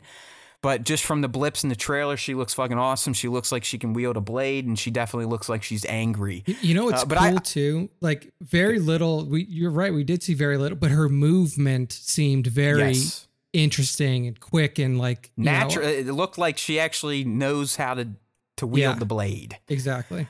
But but you'll notice here, Nick, um, she's she's got a little symbol on her belt. I couldn't quite tie it to anything. Uh, she's not in full black. Hers is more like a gray tunic. Yeah, yeah. Um, I, I just want to remind everyone, we don't know who these people are. I, I know sometimes you're like, oh, shit, they're wearing dark and they have the Force. They're Sith. They're not. We yeah. don't know that. In fact, Dave Filoni himself came out this weekend and clarified a point I'll be talking about here about their lightsabers and how we shouldn't be quick to judge or, or or decide who they are or what type of faction they are. Yeah. Either way, Ivana as um, Shin Hati looking kick ass. And and really this whole scene, Nick, it looks like she makes her way onto a New Republic oh. cruiser of some uh, some sort, gets to the bridge where we have this low-level officer. I mean, is that a captain, a one dot? Could be a captain. Yeah, She's at least sitting in the captain's chair, and, and that's where we see our first look at the blades that Shin and Balin will be using. Yeah. And some people, including Stump, by the first thing he says, like, yo, dude, are, are, are they doing orange lightsabers now? And he's like, that's kind of dumb. And I was like, well, listen, man, we right. we don't know who the fuck these people are. So let, let's mean, not be quick to I've freak been, out. Like, this kind of shit has been in Star Wars The Old Republic since the day this fucking game came out. Like, I whipped... like double orange lightsabers for like a full year when I was playing that game. So like this thing just looks like something that I'm super used to. Yeah. Uh, and, and, and it got crazy enough, Nick, that they actually asked Dave at Celebration and, and they're like, hey, you know, those lightsabers looked orange. And Dave was like, yes, someone picked up on that. I did that on purpose. Because if you if if some of you motherfuckers, and I, I, I hate saying all of you, because I know most people listen to this show, you're not a douche. But if you are one of these douches, just just watch the rest of the trailer. That Inquisitor-like figure that Ahsoka's fighting has a red lightsaber, and it is clearly red where these clearly are not. So that should signify something to you.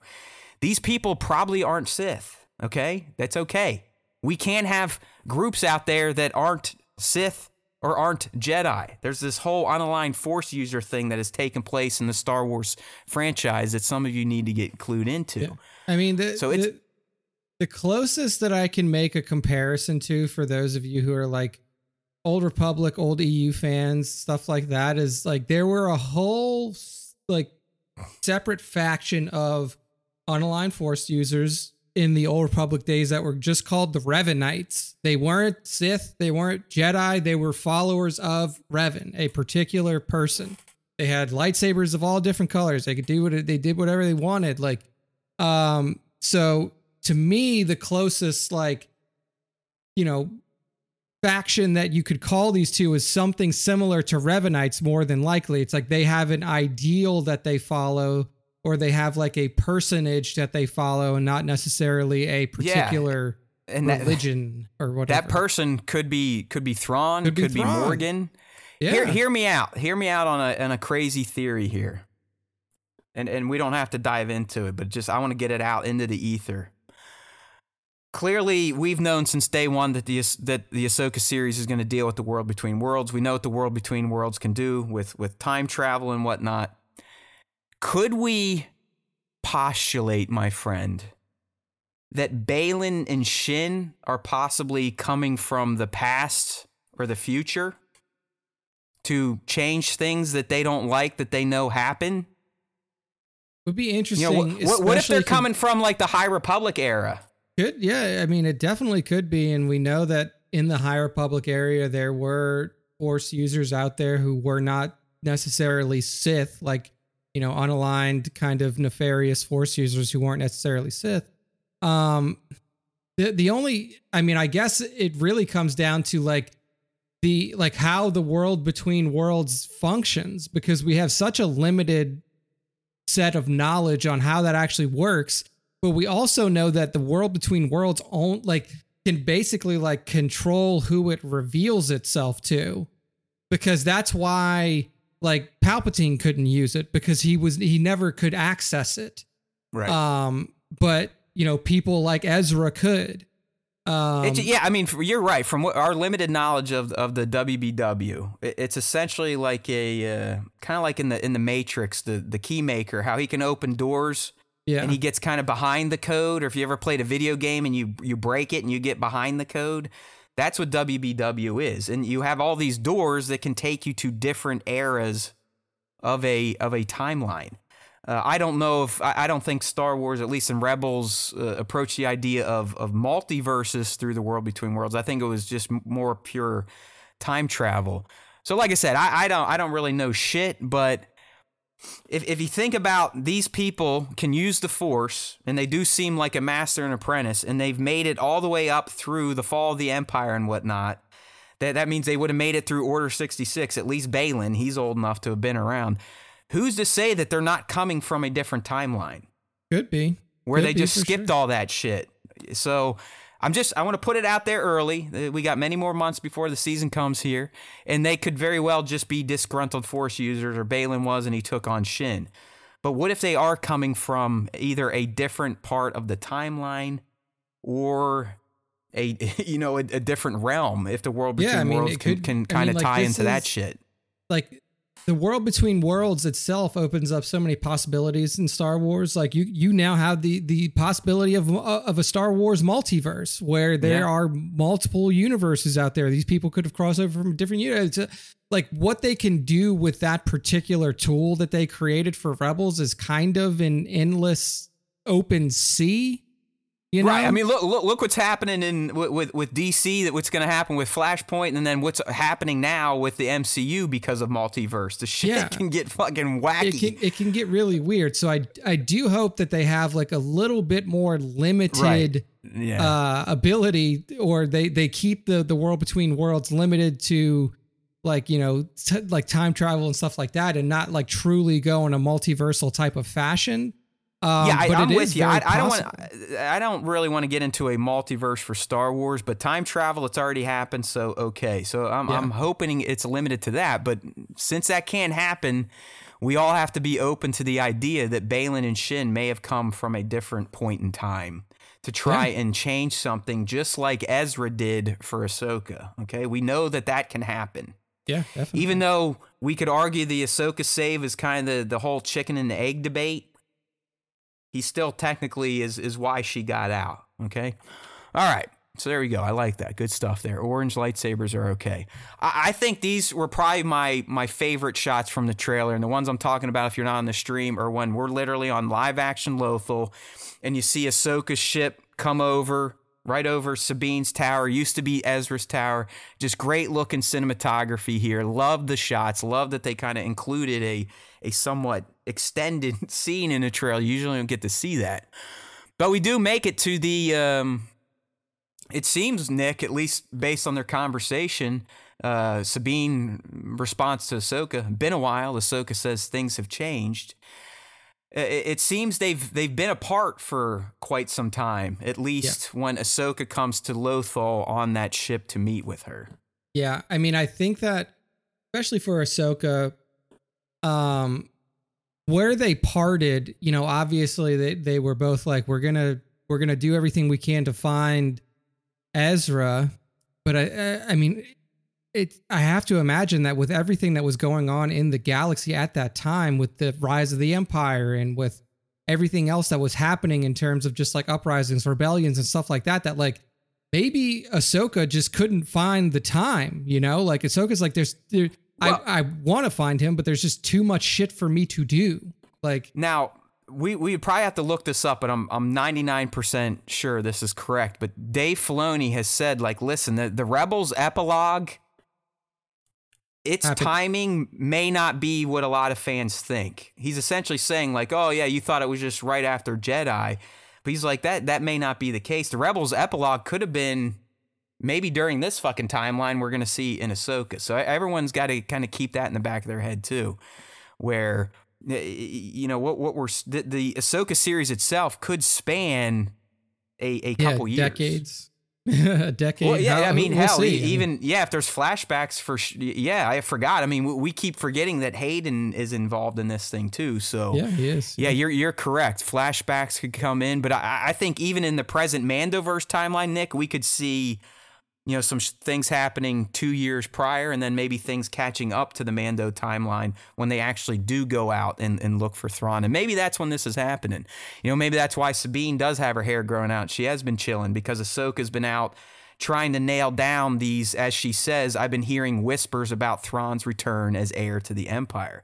So that maybe that's what Ahsoka's been doing yeah, during this Mandoverse timeline. Going, yeah, going to Corvus. That's why she was there. She learned some stuff from Morgan. And now, as she hears more whispers, she's ready to go do the search in earnest again. Yeah. Uh, but it's, it's good just seeing these these ladies together. All right, next scene here. This seems to be, Nick, some sort of New Republic uh, capital ship flotilla.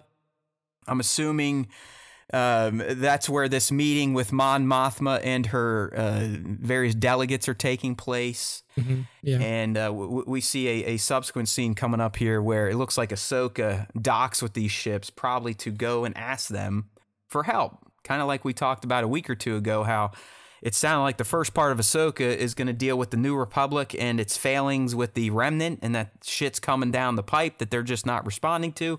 Ahsoka's going to try to get them to help, and they're probably going to say, sorry, we just can't dedicate that much.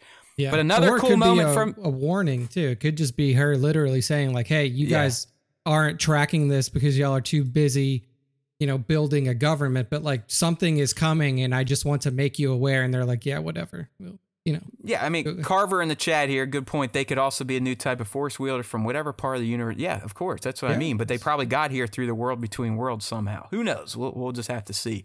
But what I was going to say here, Nick, on this pulled out shot of uh, Mothma in her, I don't know, her cabinet. That's fucking Kaz's dad right there in green. Kaz oh, uh, Ziono yeah. from Star Wars Resistance. Good call. That's his father. So that, that was awesome. I'm glad Resistance is still a, a thing to some people. As much as many of you hated it, I really do still appreciate that that animated series. Um, and and we always have to on the show. Let's just honor and appreciate Genevieve O'Reilly as Mon Mothma. You know what's funny, Nick? It seems like after they they beat the Empire, Mothma's like, you know what? I don't want to look all kind of run down anymore. Yeah. I'm, I'm going to let my hair grow out again. Mix I'm going to wear, you know, I'm going to I'm going to put on some some cloaks and capes again. I'm not just going to wear my white and my necklace. Yeah, because you know, she did. She she's got her hair grown out again. So good for her. Yeah, no, definitely. Love it. I like this. I like this Carver Tate, whoever this person is. I would love it if Ahsoka went into the W B W and pulled an older future Grogu into the story. Yes, that'd be fucking great, man. I love Grogu, and I love that he's just kind of chilling this season. They're, they're, he's biding his time. All right, here's a big one here, and those in attendance got to see the front shot. Uh, if you haven't seen it yet, go over to Reddit Leaks. Uh, Justin S W Props image is still up there, but we got confirmation. Thrawn is here, and it is Lars. We just got to see the back of his head in the release trailer. But, Nick, if you look what he's on, he's clearly on the, the bridge or in a, uh, you know, in the main room of this device that Morgan is building for him.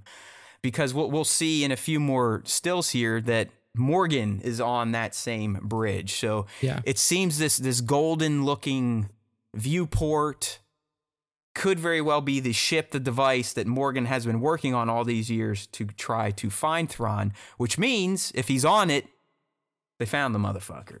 Yeah. Okay? Yeah.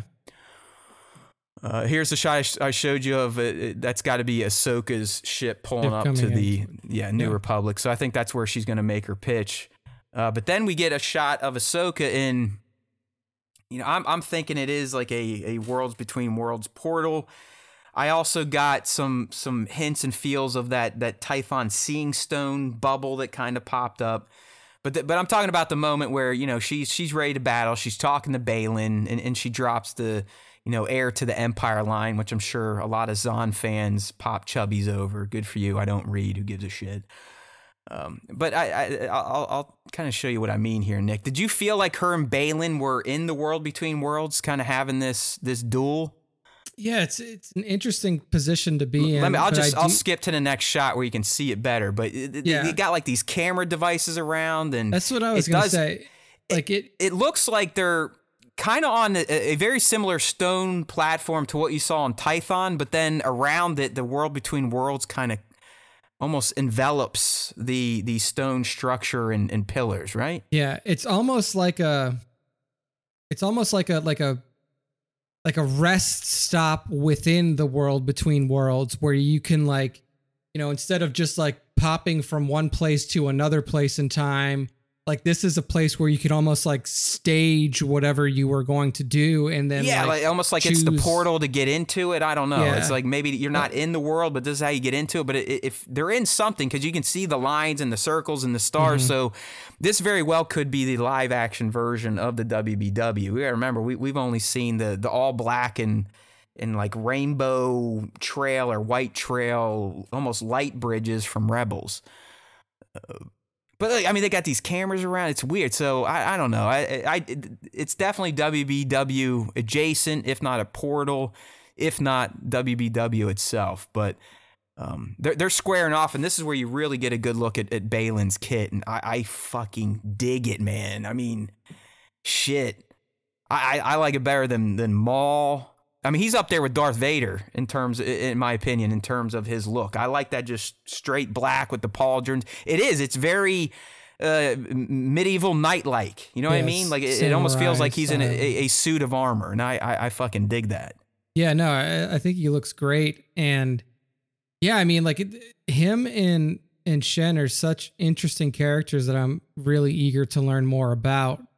Uh, because they do kind of almost feel out of place in where they yes. are, you know? They're, they're, they're, I mean, they're so far from Sith or Jedi, that's clear. I mean, they, yeah. they, they don't look like either faction. They wield a different color lightsaber, but they clearly have the Force and use laser swords. Um, so it, it's, it, it, it's funny that they left a lighting rig in here. Oh, that this thing there. Yeah, yeah, maybe they did. Maybe they maybe they don't. That's what I mean. I mean, you got like all these little cameras sitting around. Is that in world, or do they just forget to, you know, Starbucks coffee like in Game of Thrones? I, I doubt it. I, I think all that shit there is there on purpose. Yeah, it, it, it's almost like this this place has been excavated, just like the World Between Worlds and Rebels. I mean, they they dug it up somewhere and they were kind of focusing on it. So uh, same thing could be happening here between these two, but this this looks like at least one of the duels between our protagonist and antagonist is going to take place here. Um, I did skip two shots, but just to remind everyone, here is Morgan on the bridge of that. Uh, what we're thinking is the ship that she had to build to go and find Thrawn. So that confirms all that. And like I said earlier, it, it confirms now that he's on that fucking bridge that they they, they probably get their their mission accomplished. Um, mm-hmm. And then here's Balin with his thicker Claymore-style sword, which you can see a little bit, right, Nick? You can see the hilt is a little yeah. bit wider than you'd traditionally get on a on a lightsaber. Yeah, it's it's a little bit wider. It's not quite the the hilt style that you saw from Kylo that was like, you know, exuding the additional energy from the crossguard, but it definitely does have like a small crossguard that essentially stops. Like the thing with a lightsaber blade is now, and like we we rarely see it happen, is like if you go blade to blade and you just slide your blade down, you could cut somebody's arm off easily. Uh, well, dude, least. Have you seen the?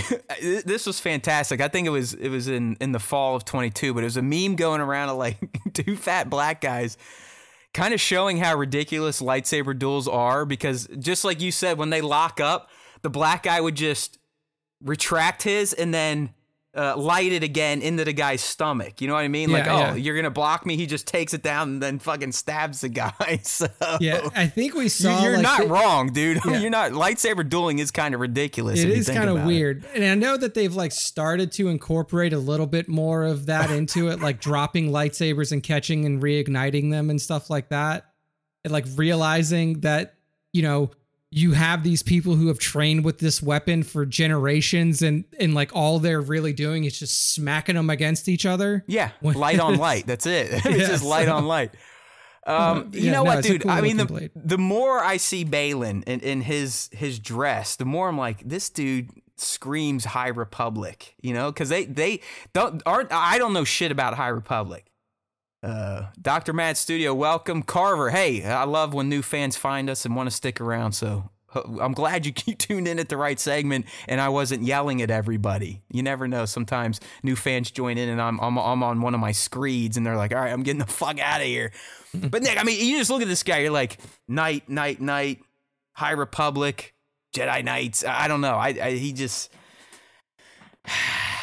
It could you be. Heard it here. I mean, you, you heard it, it here first, people. Just in case. Just yeah. In case. I mean, even with like you called out with um with Shin and that symbol that's on her belt, and in the earlier screenshots, like something yeah. that we've never seen before that we really can't link to anything.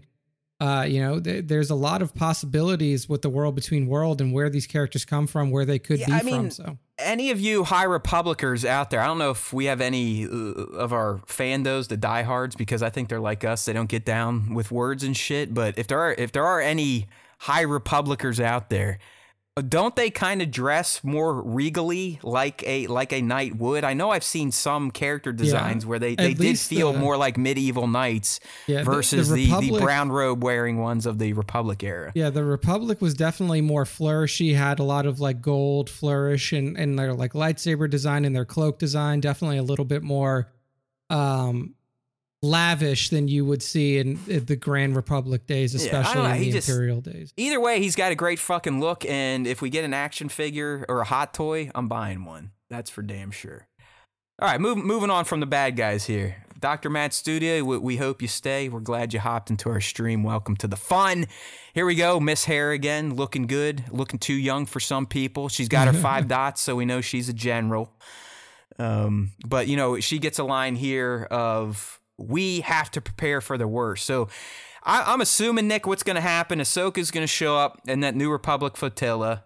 She's going to make her pitch and have great facts lined up. Mon Mothma's going to be like, you know what? We hear you. We feel you. We appreciate you. But take a fucking ticket. And that's where Hera is going to kind of address them after the fact and be like, listen, people, you know, uh, we have to prepare for the worst. You know, Hera, to me, is probably starting to fall more in line with Princess Leia at this point in time than the New Republic leadership. You got to remember, who knows? At this point, Leia could have already been kicked out of the Senate for being considered a warmonger because she was like, listen, you dummies, we can't fully disarm. We can't do it. And Mon and her cronies are like, fuck you, we need peace, no more war.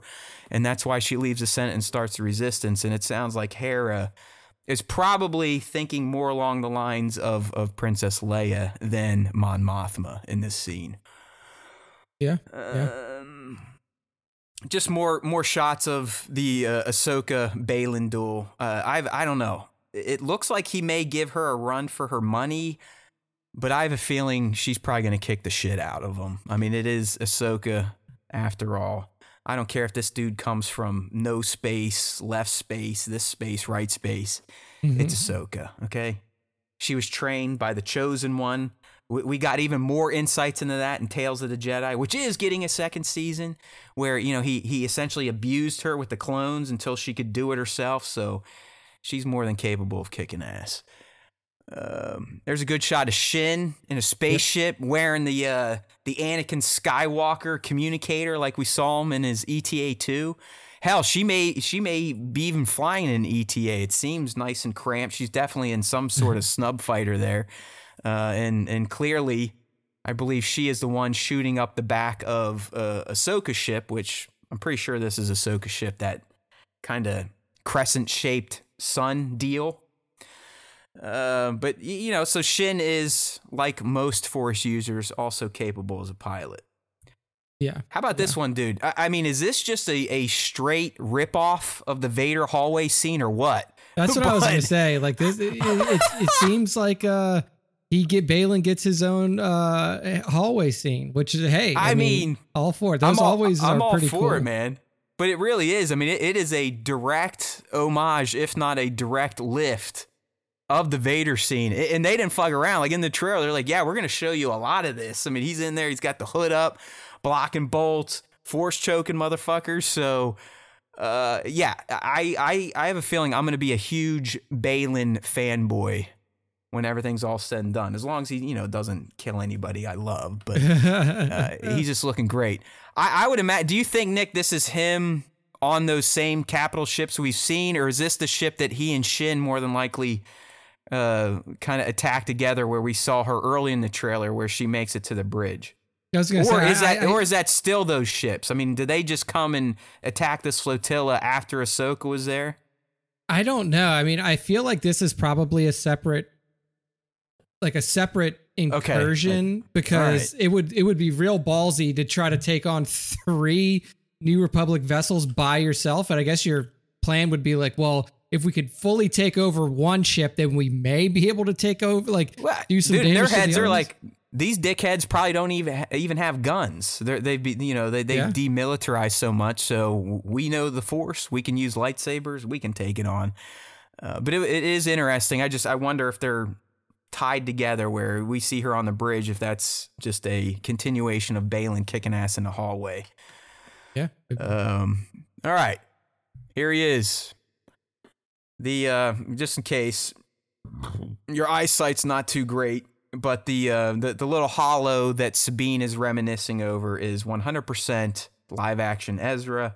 Iman himself even came out with a cheeky tweet saying, hey, it was great standing in that day just to be a hologram, still not confirming that he's actually in the series, just kind of playing with everyone saying, yeah, you know, I just filled in to, to be Ezra hologram. That was it. I'm, I'm, I'm good. I'm done. I'm not attached to Ahsoka. Uh, but, but clearly Sabine... Is, is is feeling the loss of Ezra maybe more than than anyone, um, and it makes sense, Nick, because I I don't know, at least the way I looked at it towards the end. I know Ezra probably wanted to, things to get maybe a little more hot and heavy, but if anything, they they were kind of morphing into that really tight brother sister Star Wars character bond. You know what I mean? Like they yeah. they truly cared for each other more than just. Hey, you're on you're on the Ghost Crew. It was there was a there was a genuine, hell, I'll even say it, love between them. Maybe not the love love yet, but they they definitely came to appreciate each other, especially in those later seasons. And um, it, it makes sense that we see Sabine here now, all these years later, just lost, yeah, and, and yeah. reflecting and thinking about Ezra. Yeah, I mean, it, it is definitely a a strong relationship. Not quite like a, like you said, not quite like an in love relationship, but they did have like a special bond that probably has driven uh, Sabine into like this mental state that she's in now when she's reminiscing and, and probably yeah, I mean, holds a little bit of animosity towards Ahsoka.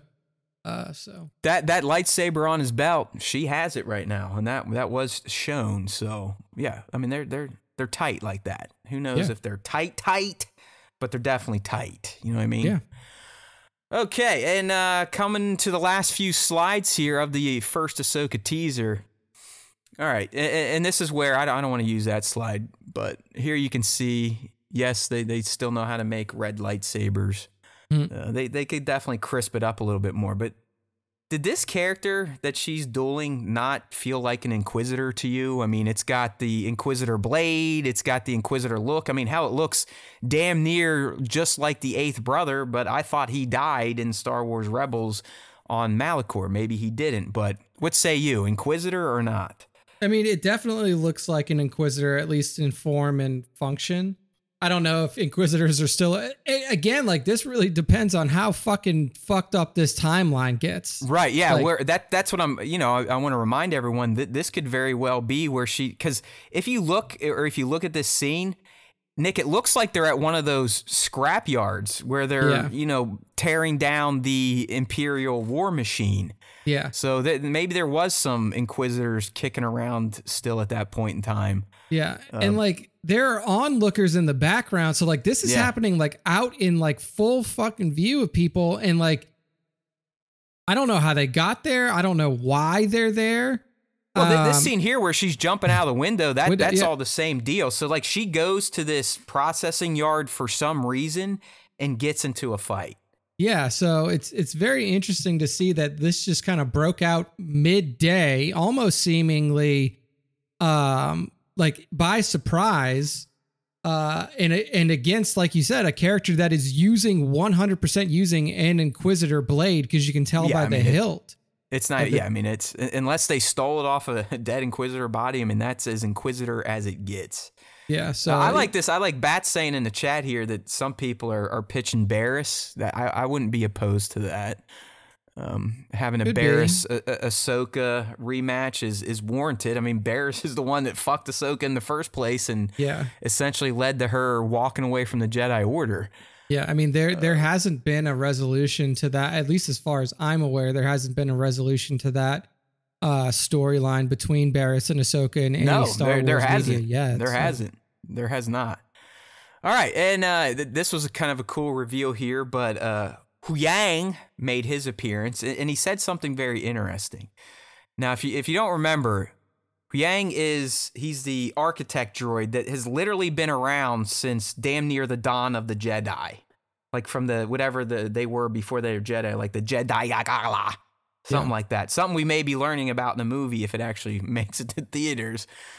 But I mean, this droid is is obviously very important to the Jedi Order, and and he says something I think very enlightening to I'm guessing Ahsoka, where you know. Uh, Ahsoka says the Jedi fell a long time ago. There aren't many left.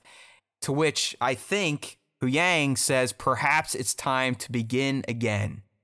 So what do you what do you think he's saying there, Nick? It's it's time to rebuild an order, to go out and ser- search for, seek out Force users. That that's at least how I process what he said. Yeah, I it's mean, time it seems, to begin again. It seems like every time an order falls, whether it be the Sith Order, the Jedi Order, there is some impetus for them to rebuild themselves. Um, I think in this instance, it is kind of a world in chaos uh, without like a group of protectors to like try to keep things balanced. Uh, and especially if, if, if this droid has been like its directive is to ensure the survival of the Jedi, then it would make sense that he would he would approach Ahsoka, the only known living Force user left in the galaxy. Um, I don't I, I, see. I, I maybe I explained her. I don't think he's the one going out and and trying to find the people. I think Ahsoka finds him, comes to him. I mean, they're on Lothal here. That that's for yeah. sure. It, maybe it's when Ahsoka comes to Sabine. They're all talking. I could see Ahsoka essentially saying, "Hey, I've." run into Grogu. I've Luke's out there trying to do some shit. We we we still can't find Ezra. We need to, it's something like that where where where Huyang is kind of saying like, no, this it is time to begin again. You should be really starting to put a focus on your search for the, yeah. for Ezra and other Force just, users. Again, like this one is just like so hard. Like it's so hard to make any guesses on shit here because I have no idea at what point in time anything is happening. But, um, yeah, I mean, like if it is in the Mandoverse, like if we're in the Mandoverse timeline, then maybe that is like, that's the conversation that sparks her to actually go seek out Luke Skywalker and meet Grogu. Like it's time, like, you know, it's time to rebuild again. And then that's what really sparks her to like what we see in Book of Boba Fett is like, you know, maybe it's that moment that brings them together. Because since we are like crossing, like this series seems like it's going to be crossing timelines with Book and with Mando and with other stuff that's going on in the timeline. It's very possible that like she has I this mean, conversation and then he goes. could simply he could simply be saying maybe it's time to begin again to her. Like maybe it's time to start becoming a Jedi or or following the Jedi way again, getting yeah, more maybe. of that focus versus just being an unaligned Force user. Who knows? But he's back, and he is being voiced by David Tennant again, who, who did him in the cartoons. So there you go. That is your Ahsoka trailer breakdown. Yeah, I mean, this Let's is... do it. Uh, it's exciting. This is one that I think, like, deep Star Wars lore fans have been waiting for for a while because there's a lot to unpack just in terms of, like, leftover storylines from Clone Wars, leftover storylines from Rebels, pushing forward the storylines into the future towards the sequel trilogy and seeing where that's going to land. So I, I, I do think that there is a lot to be covered specifically in this show. And I wonder what their focus is going to be, because it's going to be very hard to do that all in one season, essentially. So. Yeah, I mean, in the end, we know it's not Ahsoka's charge to rebuild the Order anyway. So yeah, I, no. I I don't think it's necessarily that. And that's why I was, I was like, well, maybe he's just kind of, you know, pushing her a little bit. Like, yeah, maybe you should get a little bit more in touch with your, your Jedi past, or, or, or begin believing in it again, uh, believing in the, the, the, the power of the Force for good, so on and so forth. See, I remember, she, she's pretty, uh, she is pretty damaged thanks to Anakin. Yeah, yeah, like one hundred percent. she's she, she's got some legit emotional damage. All right, let's move into some of the other celebration news here. As Nick said, I mean, honestly, if you've been reading the tea leaves and following the trades, there there weren't really any big surprises for Ahsoka.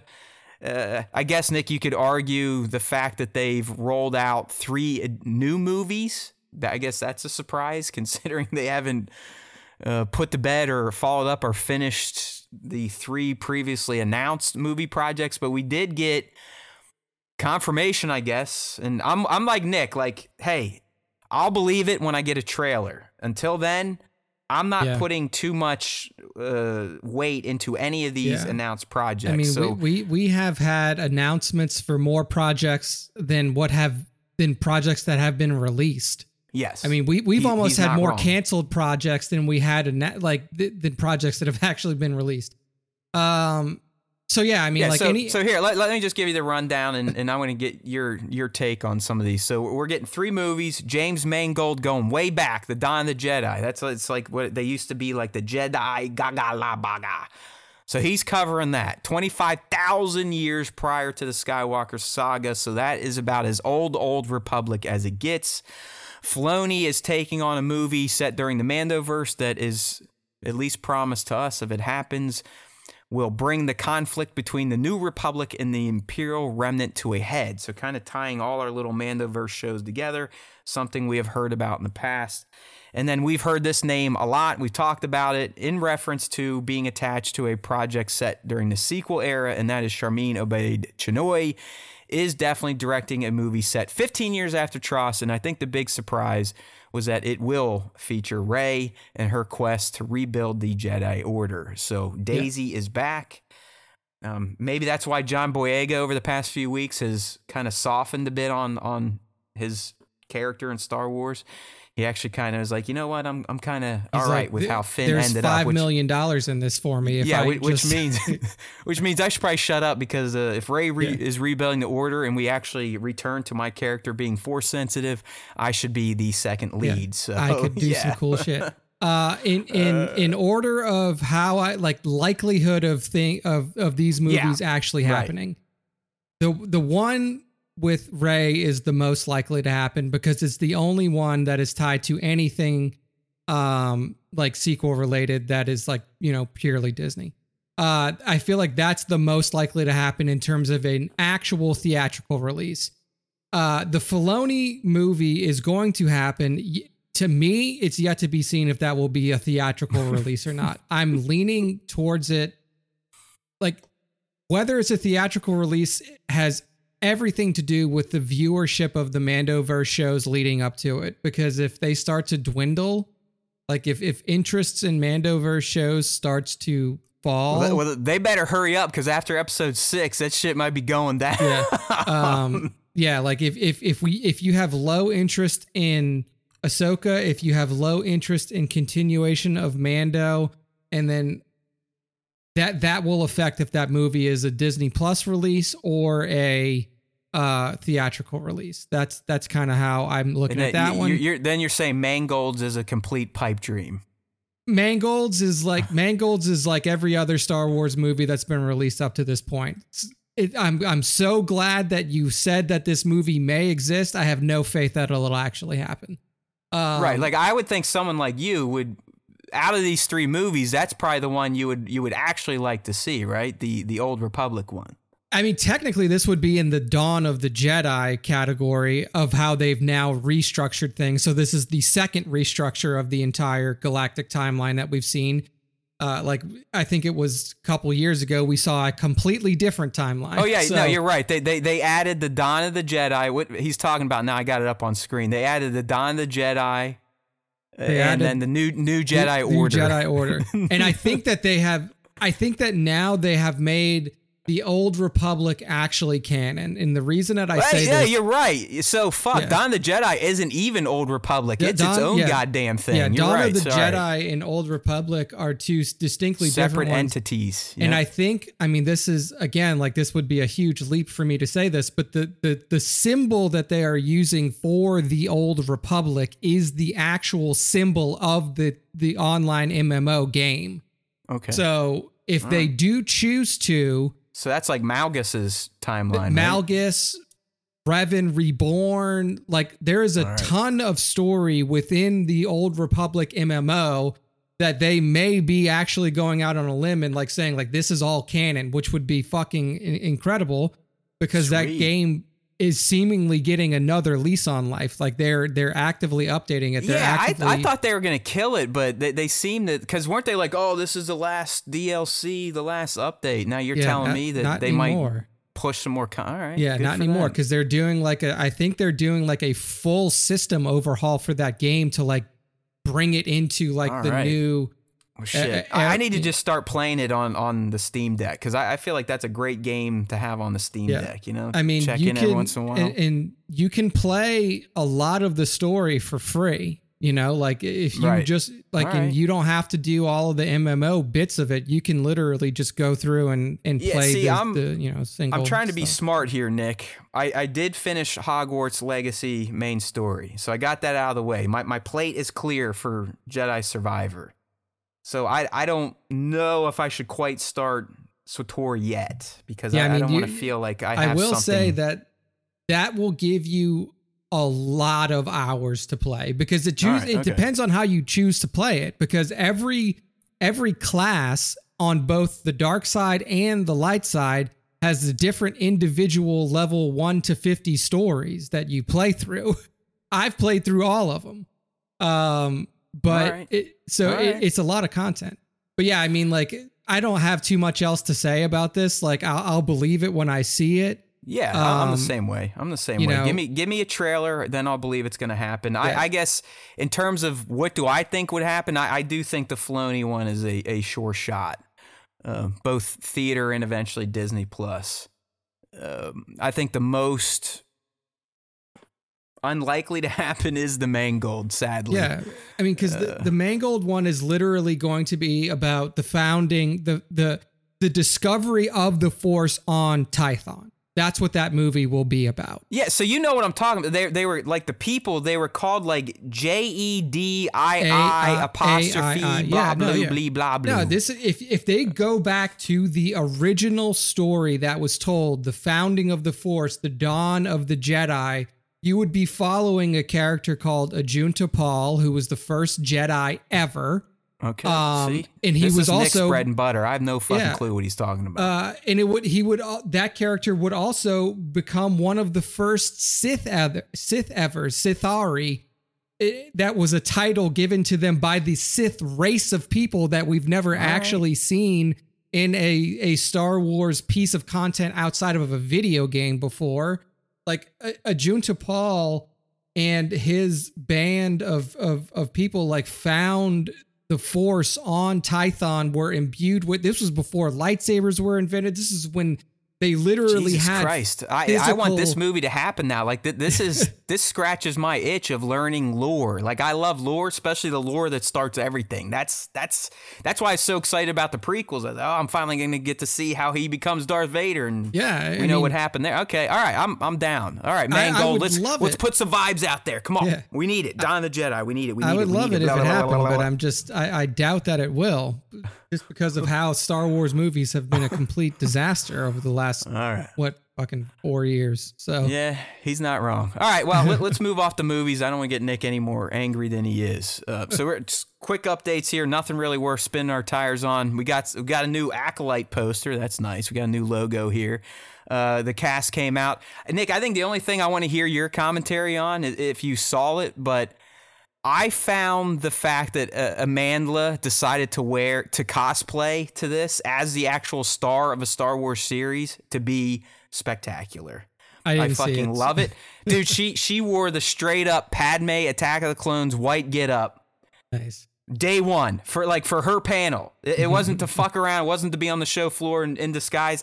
She went as a as a real fan in cosplay, and that makes me fucking happy. Hey, that's awesome. Uh, I think the other big thing from the Acolyte that we got, it, it, it, Eunice is one hundred percent playing the the Jedi Wookiee. The Jedi I forgot Wookiee. his name, but but the, you know, good for hey. Eunice. Yeah, no, good for um, they, they showed a closed door trailer. It was pretty cool. I'm all about it. If you want to go read the description, go to Bestman Bulletin. Fuck it. Skeleton Crew, new news here. Ravi Cabot Conyers, Kiriana Cratter, and Robert Timothy Smith officially introduced alongside Jude Law. There was also a closed door thing there. Um, everything we had from it has been wiped from the internet, so go look for it. But we got a, a trailer for Skeleton Crew, and again, it looked good. It's definitely taking place in that school on Navarro. I mean, I, I think that was pretty damn clear from the trailer. Andor Season two also got a little look. I got to see it before it got wiped, and looks and feels like Andor. I think the biggest takeaway is Serial seems to be at least in leagues with the Empire at this point in time. And yeah, that's it from that. All right, Kathleen Kennedy gave us some insights into the movies that Nick is saying are never going to happen, and I kind of agree. uh, and here's why, Nick, you'll love this. So the Rey movie, they don't even have the script yet. The script, she said, at Celebration, this isn't an old interview, this is new. She said the script is about six, six to eight weeks out still. you you want to know why? Because the guy who was writing the they script just him. fucking left. Like... Yep. Yeah, Damon yeah, you're right. Lindelof you're right. Literally she just do- said, I'm out. She does confirm that, that it is now being written by Stephen Knight, yeah, which was the rumor we heard when, when Damon walked away. And uh, she, here's a quote. So, I mean, th- this this Rey movie is is nothing new. They've been kicking the tires on this for a minute. We've been working on that film for a few years, and all that feeds in our to our overall storytelling. So we've just got to a point now where we've got a wonderful writer in Stephen Knight. After we fucking killed Damon, he's come on board, and we're going to see a script probably in the next month and a half that we've been working on for quite a while. Uh, but here she kind of gives you some insights into what this movie could be about. It's such an evolution of conversations that we all the time, and we knew coming off The Rise of Skywalker that we needed to take that further. We just didn't know how far out. We didn't know exactly what the story might be, but now we have a much better idea. And this is where she reveals to I G N that essentially fifteen years beyond Tross. So we're post-war, post-First Order, and the Jedi are in disarray. There's a lot of discussion around who are the Jedi? What are they doing? What's the state of the galaxy? So Rey is attempting to rebuild the Jedi Order based on the books, based on what she promised Luke. So that's where we're going. I don't know if we'll spend a lot of time in flashbacks or on Force Ghosts or things like that, but certainly the spirit of what he represents to her is going to be significant. So yeah. She's pretty much saying Mark Hamill will probably be involved if he wants to, even though he's talked a lot of shit about Rey in the sequels. Yeah, I mean, All I right. think that, I mean, here, here's the the my lowdown or my thoughts on this is drop it. Uh, I mean, it's a needed continuation because, in my opinion, the the sequels were like a transitional series. Like you had no star, there was no star of those movies because. You had so many people from past movies. You had so many people that will be in future movies. You could say that Rey was the star, but you could argue that th- it was more of an Kylo. ensemble cast. You could argue yeah. that Kylo was the star. Um, there's just too much that was happening and too much that was going on in those movies to really truly have like a cohesive, like way forward from there.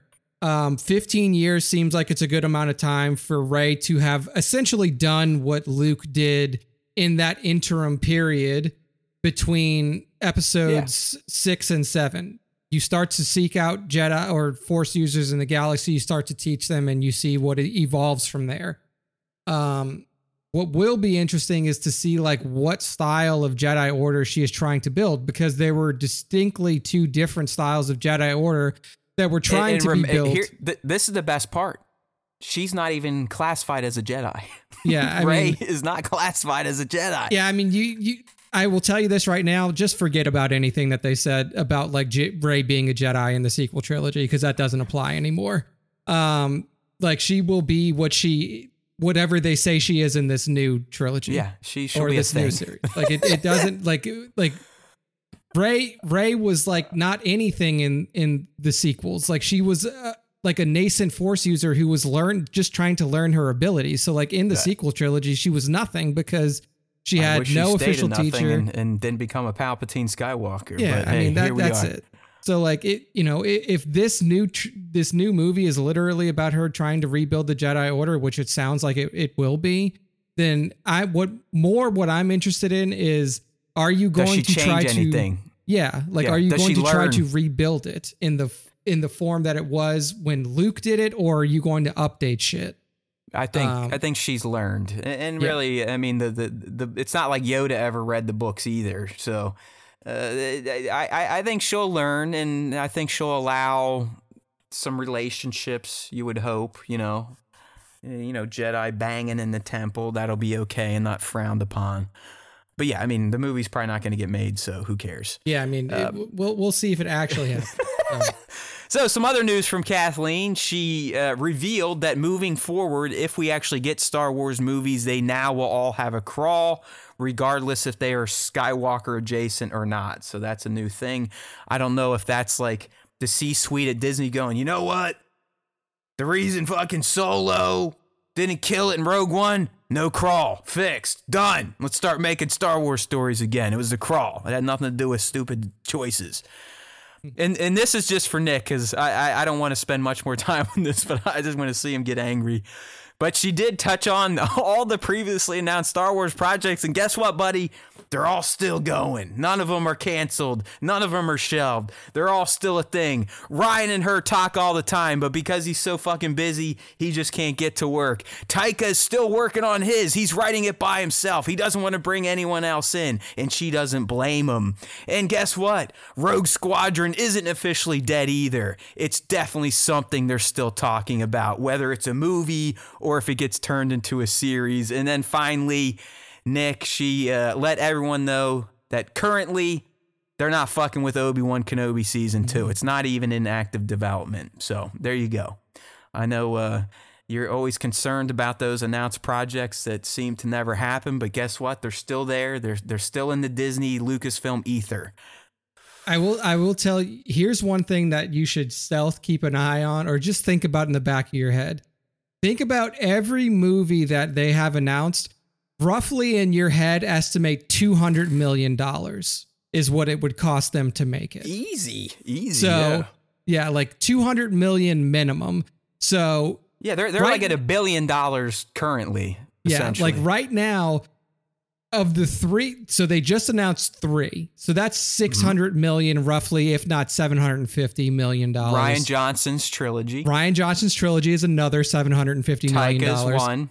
Taika's is uh, is two hundred fifty million dollars. So we're upwards of a billion dollars, one point five, almost two billion dollars of money that is in development right now. I also want you to realize that uh, that's the reason that a lot of these movies aren't in active development, aren't being made or are, are being pushed away, because it takes a fucking shitload of money to make a movie. Yep. And uh, you can usually only do one or two at a time. And the so. um, Disney stock price hasn't been fa- faring. Uh, oh my goodness, it's getting that point in the show. Haven't fared so well over the past few years. So who yeah, knows? I mean, right now it, it's yeah, it's it's okay. It's around a hundred dollars a share is what Disney's at right now. And listen, so. I, I know we're being a bit overly negative, and and we typically are one of the more. And this is so odd to say, especially coming from me, one of the more positive Star Wars podcasts out there, with obviously with an explicit lyric tint to it.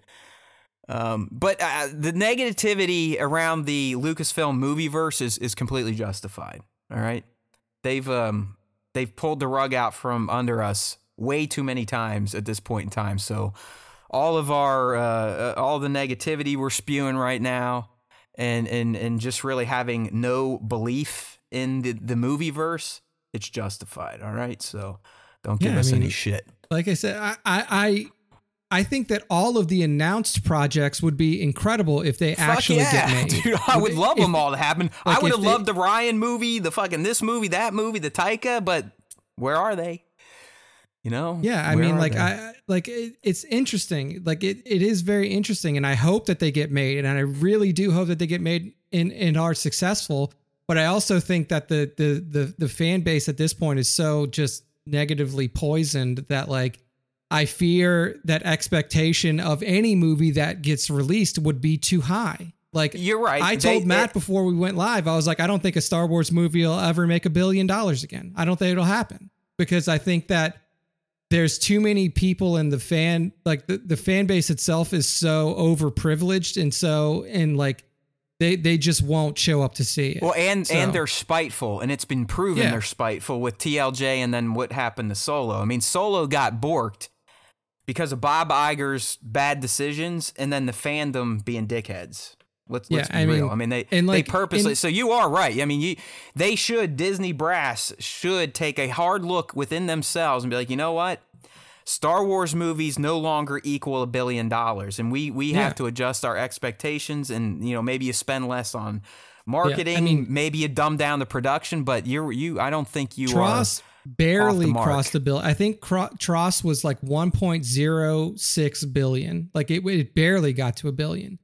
So yeah. I like, and that's, you know, you just have to factor that in now. It's like like there is a lot of. There's a huge section of the fandom that's either gone or, or, or aren't really interested in Star Wars movies anymore. So um, that is yeah, something that they're people. also that's thinking about is like how, like, what do you want your first reentry into, into theaters to be?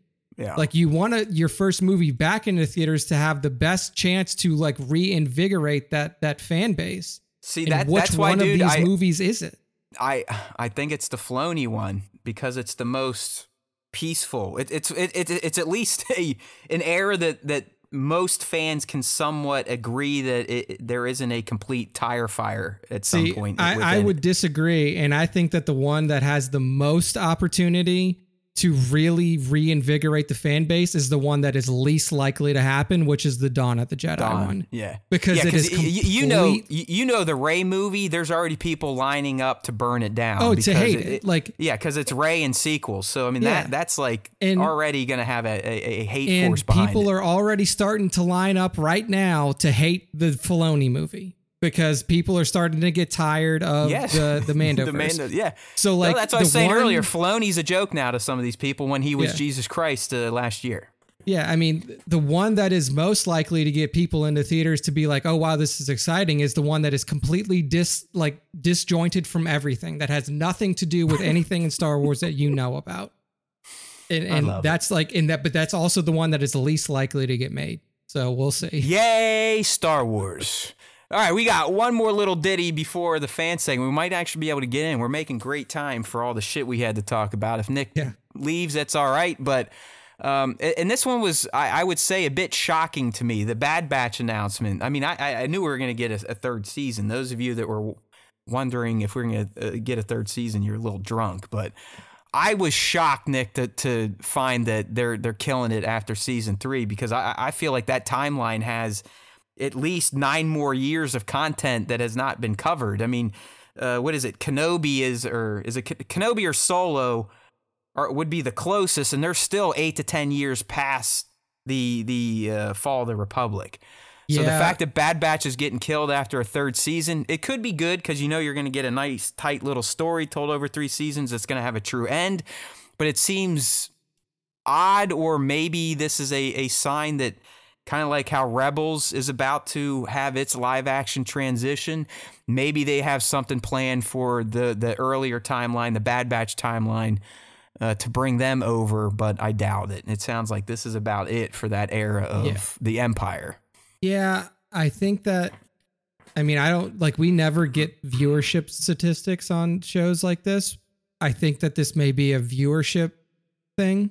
Because I did, like Bad Batch was never as popular as Clone Wars. It never will be. And I don't even think that it was as popular as Rebels.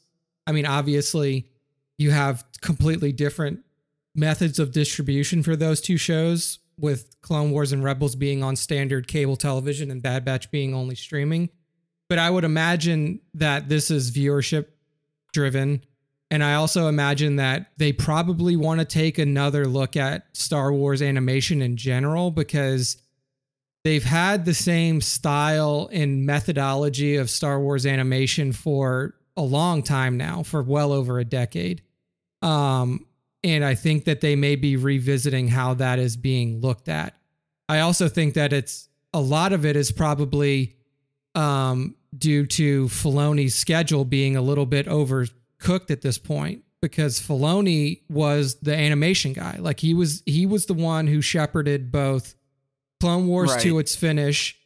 Uh, I mean, Rebels all the way through its run, and then was also like he launched Bad Batch prior to when he became well, the full he's, creative director. He's, of, he's never been the guy of Bad Batch. Yeah. That's always been Jennifer and, and Brad, but he yeah. he is like the king of Star Wars animation. So yeah, you are correct. I don't know. It's like, I mean, they did show a trailer there, so they they they they've been working on this season. They knew yeah. it was going to be a thing. Of course, they could pivot if they wanted to end it, or maybe add episodes if yeah. they wanted to continue. I, I just, I don't know. It seems like three seasons is a premature end for the Bad Batch. Yeah, I mean, I don't know. It, it all just depends on how they want to continue the storytelling within that era of Star Wars, or right. if, they, and, or if they're just, just like, man, maybe we should just leave this fucking timeline alone. We've beaten no, it to death. No way. Like, no way. There, there's so much left before. I mean, you gotta remember this, this is ten years before Andor. I mean, this is the Empire becoming the thing. We don't even have the goddamn stormtroopers yet. I yeah, mean, we have yeah. like the old model T Ks. I, it just seemed odd. I mean, I'm, I was a bit shocked, but hey, the way Star Wars fans are these days, if you would read message boards about Bad Batch season two early in the season, they wanted to burn it down. Towards the end of the season, they were saying it was better than The Mandalorian now. So y- you never fucking know. You really don't. This could have been planned from, from day one, and maybe, like I said, they they have live action shows. Uh, you would think a character like Omega would have more life than three seasons. She's fucking Boba Fett's sister, for Christ's sake. I mean, you would imagine, but like, yeah, I don't know. Yeah. It, it all comes down to eyes on the screen. And like, that's what I think that this one came down to. Like, I, I really do think that if this was a popular show, they would have left it running. Kept it but going. I just don't think it's popular. I don't think that people. Yeah, it's, I, I mean, the trailer, at least what I could see before it got wiped, it, it seems like there's going to be a, a big thread on Ahsoka and Crosshair now that they're locked up at Tantus. And, and he, the best part is, he he's like, shut the fuck up. I'm not them. Because she's like, Crosshair, come on. You go, let's go. We got to do this. We got to do that. And he's just like, shut the fuck up. I am not the guys you've been hanging out with. I'm not my brothers. And then there was a, a, a good shot of Palpatine touring the facility with Hemlock. So clearly you're, you're going to get even deeper into Palpatine's cloning stuff. Uh, but Bad Batch Season three, the final season, will be out in twenty twenty-four. So you got that. And then uh, just this is just P S A. But my God, man, I'm sure you haven't seen it yet, but you got to check it out. Once we hang up, the trailer for Star Wars Vision Season oh, two is I, I watched fucking it. That looks badass. Incredible. I mean, dude. Yeah, I, wa- yeah. I, I watched, like, fucking it's so funny. It. It's so funny to think that we just had a whole celebration. We only got two fucking trailers out of it. That's it. Like, yeah, like everything else was closed door, private, and scrubbed yeah. from the internet. Yeah, yeah, like yep, two two it. public trailers with with yep. Visions and Ahsoka, and that was it. Um, but yeah, no, that looked incredible. It looked uh, great. Yeah, so yeah. Um, that that's coming May fourth, the whole whole season, in addition to Young Jedi Adventures, which I think looks great, and I'll see how my kid takes it. Uh, I, I wish I would have had that when she was three or four, but it, it's looking pretty fun, especially that little nub guy. Oh, yeah. Nub, Jedi nub.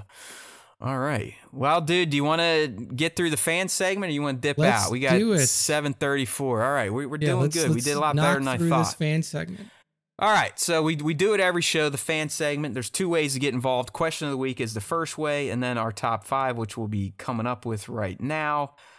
But it is time for question of the uh, week responses. So let's go ahead and get our Slack screen up here. All right. This week's question always gets posted to Instagram. You can reply to our stories or on the profile. But this week, and my goodness, you know, for us, Nick, we actually benefit when people hate Star Wars, because yeah, right. we get a lot for the more first action. Time in a long time, the question of the week actually got some legs. I mean, we had multiple comments from people that definitely don't listen to the show. Uh, but the question this week was, what was your favorite or least favorite moment from The Mandalorian, Jack Black and Lizzo edition?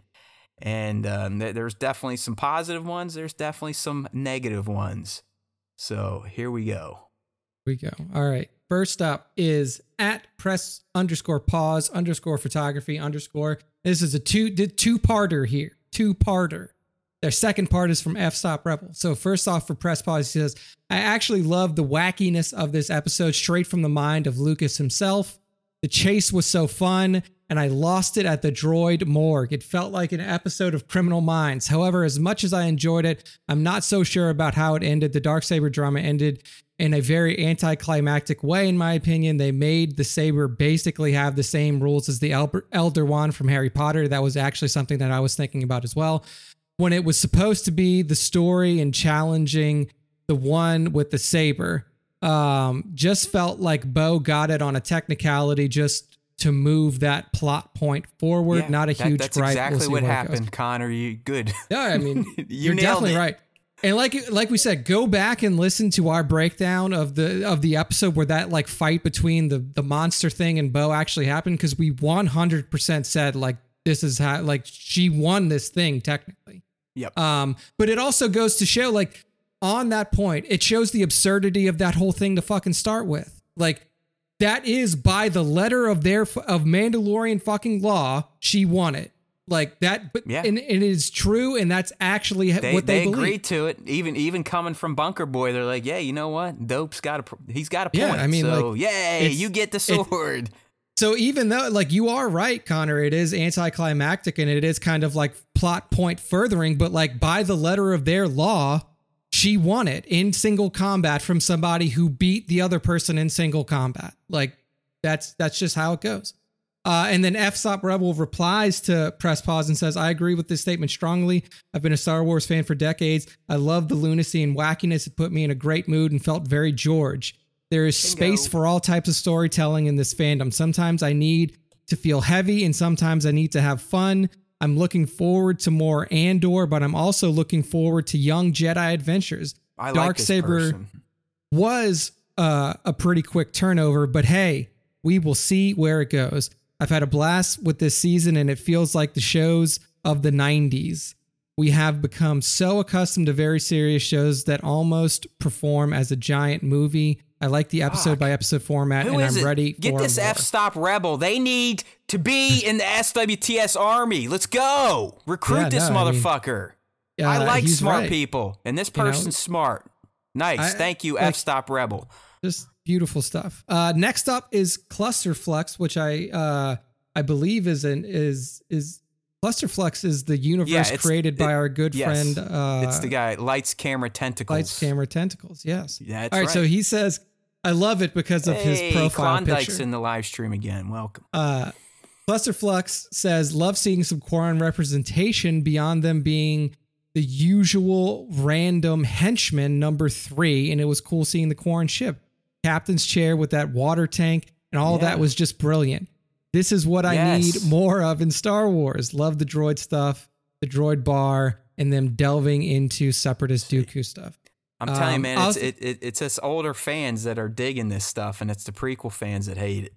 Yeah, I mean, uh, I also like how Clusterflux's profile picture is a Quarren and a Mandalorian. No, he, he he he's legitimately a big fan of Quarrens. Like Quarren, he's not yeah. fucking around. Like like this was a big deal for him to see to see his his favorite alien type kind of get their time in the sun. Yeah, for sure. Um, Scion X T C, longtime fan of the Star Wars Time oh, Show, yeah. says. A fun episode with hits and misses. Hits, you had me at battle droids. Misses, we don't serve your yeah, kind there here. We go. So he wanted the line. He wanted the, yep. the line there. Uh, Christopher Lloyd had a good role. It was random to see Jack Black and Lizzo, but she's living the dream of every fan by being a part yes. of Star Wars. Uh, it was also great to see the current I W G P Women's Champion Mercedes Moné, a k a. Sasha Banks, or F K A, formerly known as Sasha Banks. Uh, come back. Hopefully we'll see her kick some ass with the rest of the man. Oh, she actually went to her real name in wrestling. I did not know So her, that. yeah, so she is no longer Sasha Banks because she's no longer affiliated with W W E. I, there, I don't know. I kind of tracked that for a second and then I got lost. So, um, but yeah, she's she's an, she has a new wrestling name. Um, uh, like a Connor's like, hey, now I'm a prequel fanboy and love it. Hey, you know, hey, I, I like pushing buttons every once in a while. You, you guys right. can hate or love whatever the fuck you want. Just don't do it uh, on my feed. Plastic Blurred says, uh, right. no complaints my way. Star Wars has always been a little wacky. Good to see a separatist. True. Good to see a place not under threat. Great True. To see how they handled the Darksaber pass off. Wow, I knew when Din dropped that. It while captured uh, and they zoomed in yes. on it that they would come back to yes. it. I didn't think Bo was going to give it back to him. Never, I never thought she didn't actually have to. I, I never even thought she didn't actually have to. That's an interesting way to put that. I don't even know what that means, but yes. I guess he was saying like when he saw her pick it up, he assumed that she would keep it. Oh, okay. Yeah. No, yeah, thank you. I think yeah, that's I, what I get kind of stupid on. As the later the show goes on. So yes, yeah, no, thank you for that. We're, we're we're crawling towards hour three here. Oh, yeah. Um, uh, Darth Bricks, final one here, says, uh, Jack Black and Lizzo do not belong in Star Wars. Sorry, most well-known actors have no place in Star Wars. It's always a look at me in this role moment.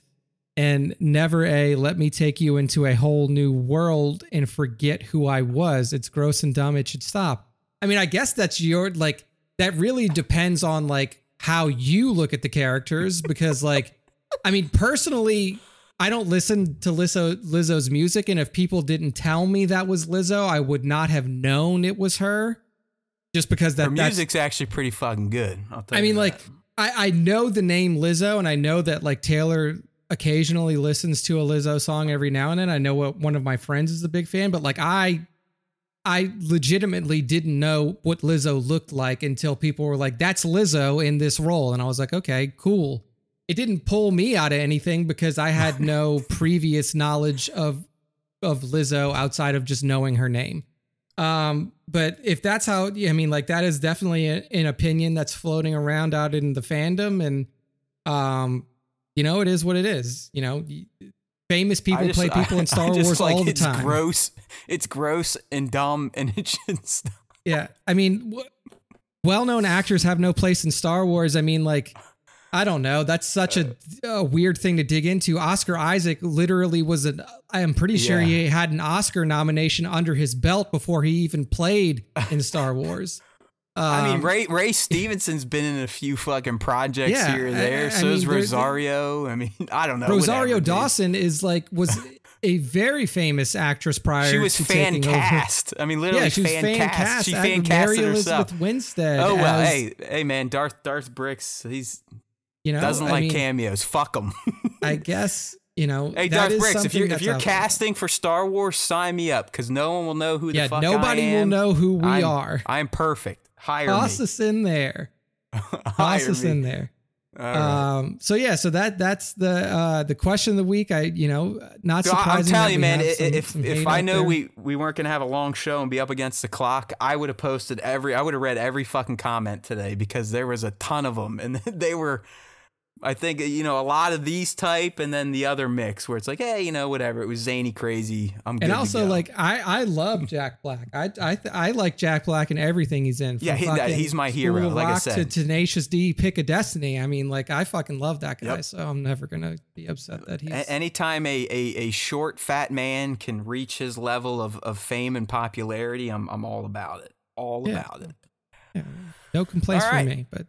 Good stuff there. I mean, I, I, I wish we always got that type of response for a question of the week because it's nice to hear from other members of the community. Not that we don't love all you diehards, the bats, the tones, the press pauses, the the scions, but you know, it's we want to we want to build this bitch, right? And and to build it, we need to loop in some new friends. So thank you. But now it's time for the final part of the fan segment. And, and that is our iconic and I believe heavily copied and stolen top five Star Wars fan artist features of the week. The way this works on Instagram, use at tag Star Wars Time Show, hashtag Star Wars Time Show. In any and all Star Wars posts, I'll go through them and feature them throughout the week on our page, and then Nick picks his favorite five to discuss on the show, which we're going to do right now. Right now.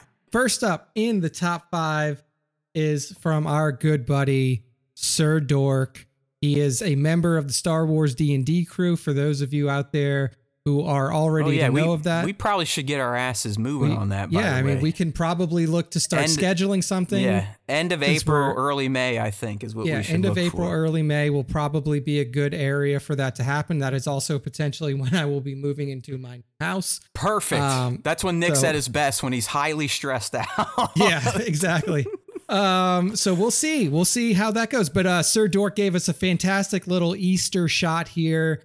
Mando Perfect. inspired. So we see Din Djarin in his foundling charge Grogu surrounded by large Easter eggs that are on the planet Easter in the outer rim of the Star Wars galaxy. And he is carrying around little Grogu in an Easter basket. Uh, just fantastic stuff that is seasonally appropriate from our good friend Jared, a k a at sir dot dork on the Instagram. Yeah, no, this is, uh, I, I think this is a newer shot because Jared, if you know his story, he got his account jacked. He's had to rebuild, so he's been releasing some classics, but I think this was a new one, and it, and it just kicked ass. I loved it, dude. Great work, Jared. You the man. All right, who's next? Who's next oh, in the Star Wars out. Time Show Top right, five? Right. It is at Jim's, J I M Z underscore toy box. Darth Jar Jar. And we got, yeah, we got him, Darth Jar Jar, the one that everybody's been waiting for, the one that all their Mythosaur eggs, says uh, says Jared about his shot. He said those are all Mythosaur eggs. So Mythosaur eggs are very colorful. He always does stuff in universe. He's they're on the surface of Mandalore is where they are. Um, but this Darth Jar Jar shot from Jim's toy box is fantastic. I love the the unstable striations of the of the lightsaber. Perfect the, for Jar Jar. Yeah, Perfect. I mean, the, the the bokeh coming up from him, dragging the sabers along uh, what is likely a metal floor of some sort of uh, space vessel. Uh, the the the cloak fully covering his eyes. I mean, it's just a really cool representation of a of a Sith Lord Jar Jar here for sure.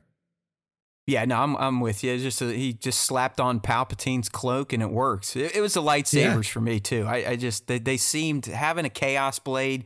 Just seems to fit Mister Binks. Oh yeah, one hundred percent. An agent at, of chaos. Yeah, at Jim's with a Z underscore toy box on Instagram. Uh, good stuff. There's our this la- one, there's our Lady Mando there.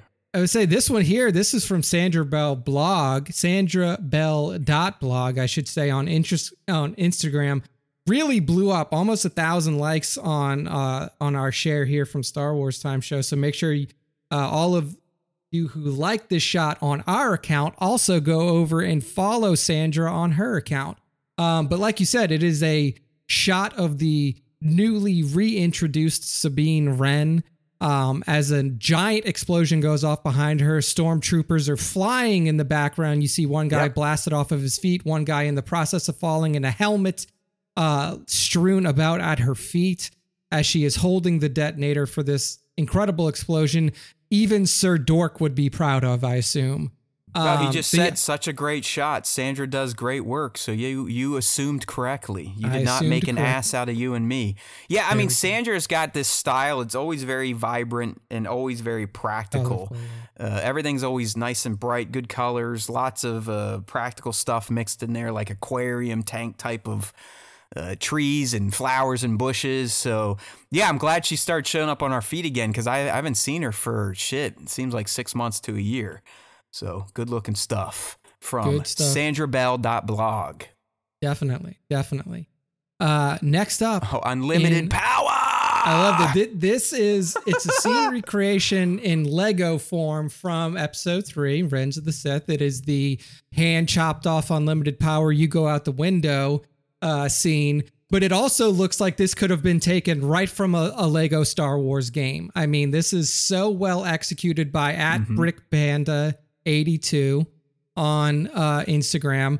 You see the full lightning coming from Palpatine's hands. You see Mace's hand chopped off, him in agony sitting there, and then you see the back of the soon-to-be-donned Darth Vader as he stands there and watches as his former Uh, Jedi Grand Master is is uh, electrocuted and summarily thrown out of the uh, window of Palpatine's yeah, I, I like that he chamber. even like reanimated Mace's face to make him screaming, and he's got the glowing little brick hand where his, yeah, his hand got cut off. It is fantastic. It, it really, details. I mean, Brick, Brick Panda to me, and I, there's a lot of great Lego Star Wars artists out there like Tong Wars and, and Macro Brick, but uh, Brick Panda, I think, is the supreme. I'm sorry. Absolutely. I, I just, I, I got to put it out there.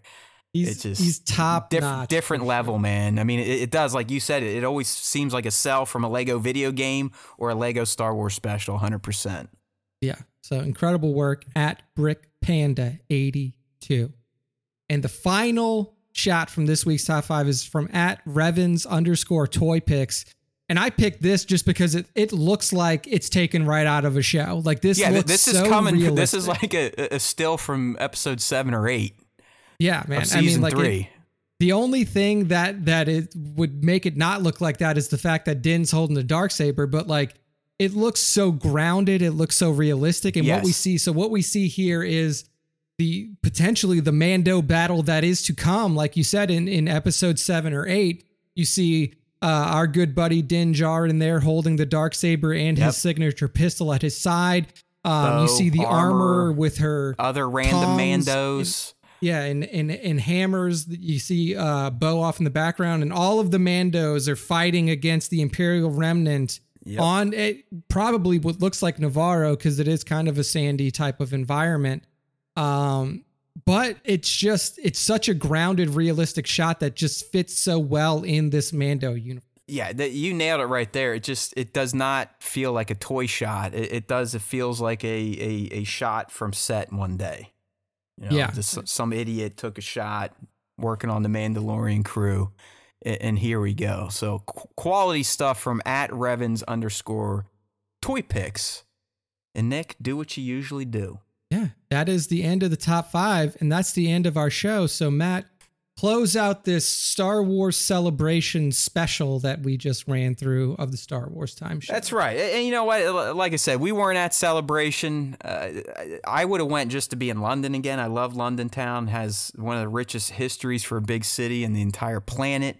But it was nice to kind of live it through all of you. So if you want to join in the fun, kind of talk Star Wars, Star Wars throughout the week when we're not here doing our live stream, don't forget we got a Discord. You can find the open link in our Instagram account at Star Wars Time Show. Just hit that bio link. But more importantly, if you are new here, like our, our buddy Carver Tate, Carver Tate jumped in and stuck with us all the way to the end. We could have a new fando. If that is the case, Carver, Star Wars Time dot net. That's where you can find our content throughout the week. You can sub to the podcast on traditional podcast platforms. You can sub to the YouTube channel. If you haven't already done so, go ahead and hit that, buddy, Carver. We love you. And don't forget, everyone watching this right now, let's get some likes. Let's get some comments. Let's get some subs and notifications, because that's how we keep this thing growing, and we keep getting it recommended to new fans like Carver, like that other guy that jumped in live stream surfing today. So don't forget, there's always time for Star Wars Time, Star Wars Time dot net. Get on those podcasts, leave ratings and reviews. If you're thinking about right now, like, God damn, he says this every time, it's so annoying, just take the two seconds and go do it. Trust me. It means a lot to us. Keep that feedback coming. Send us emails. Send us D Ms. If you want to talk shit, do that too. We love any type of feedback, because there really is always time for Star Wars Time. And don't you forget that if you listen to the Star Wars Time Show, the Force will be with you, you, you, and you. Always. Always. Always.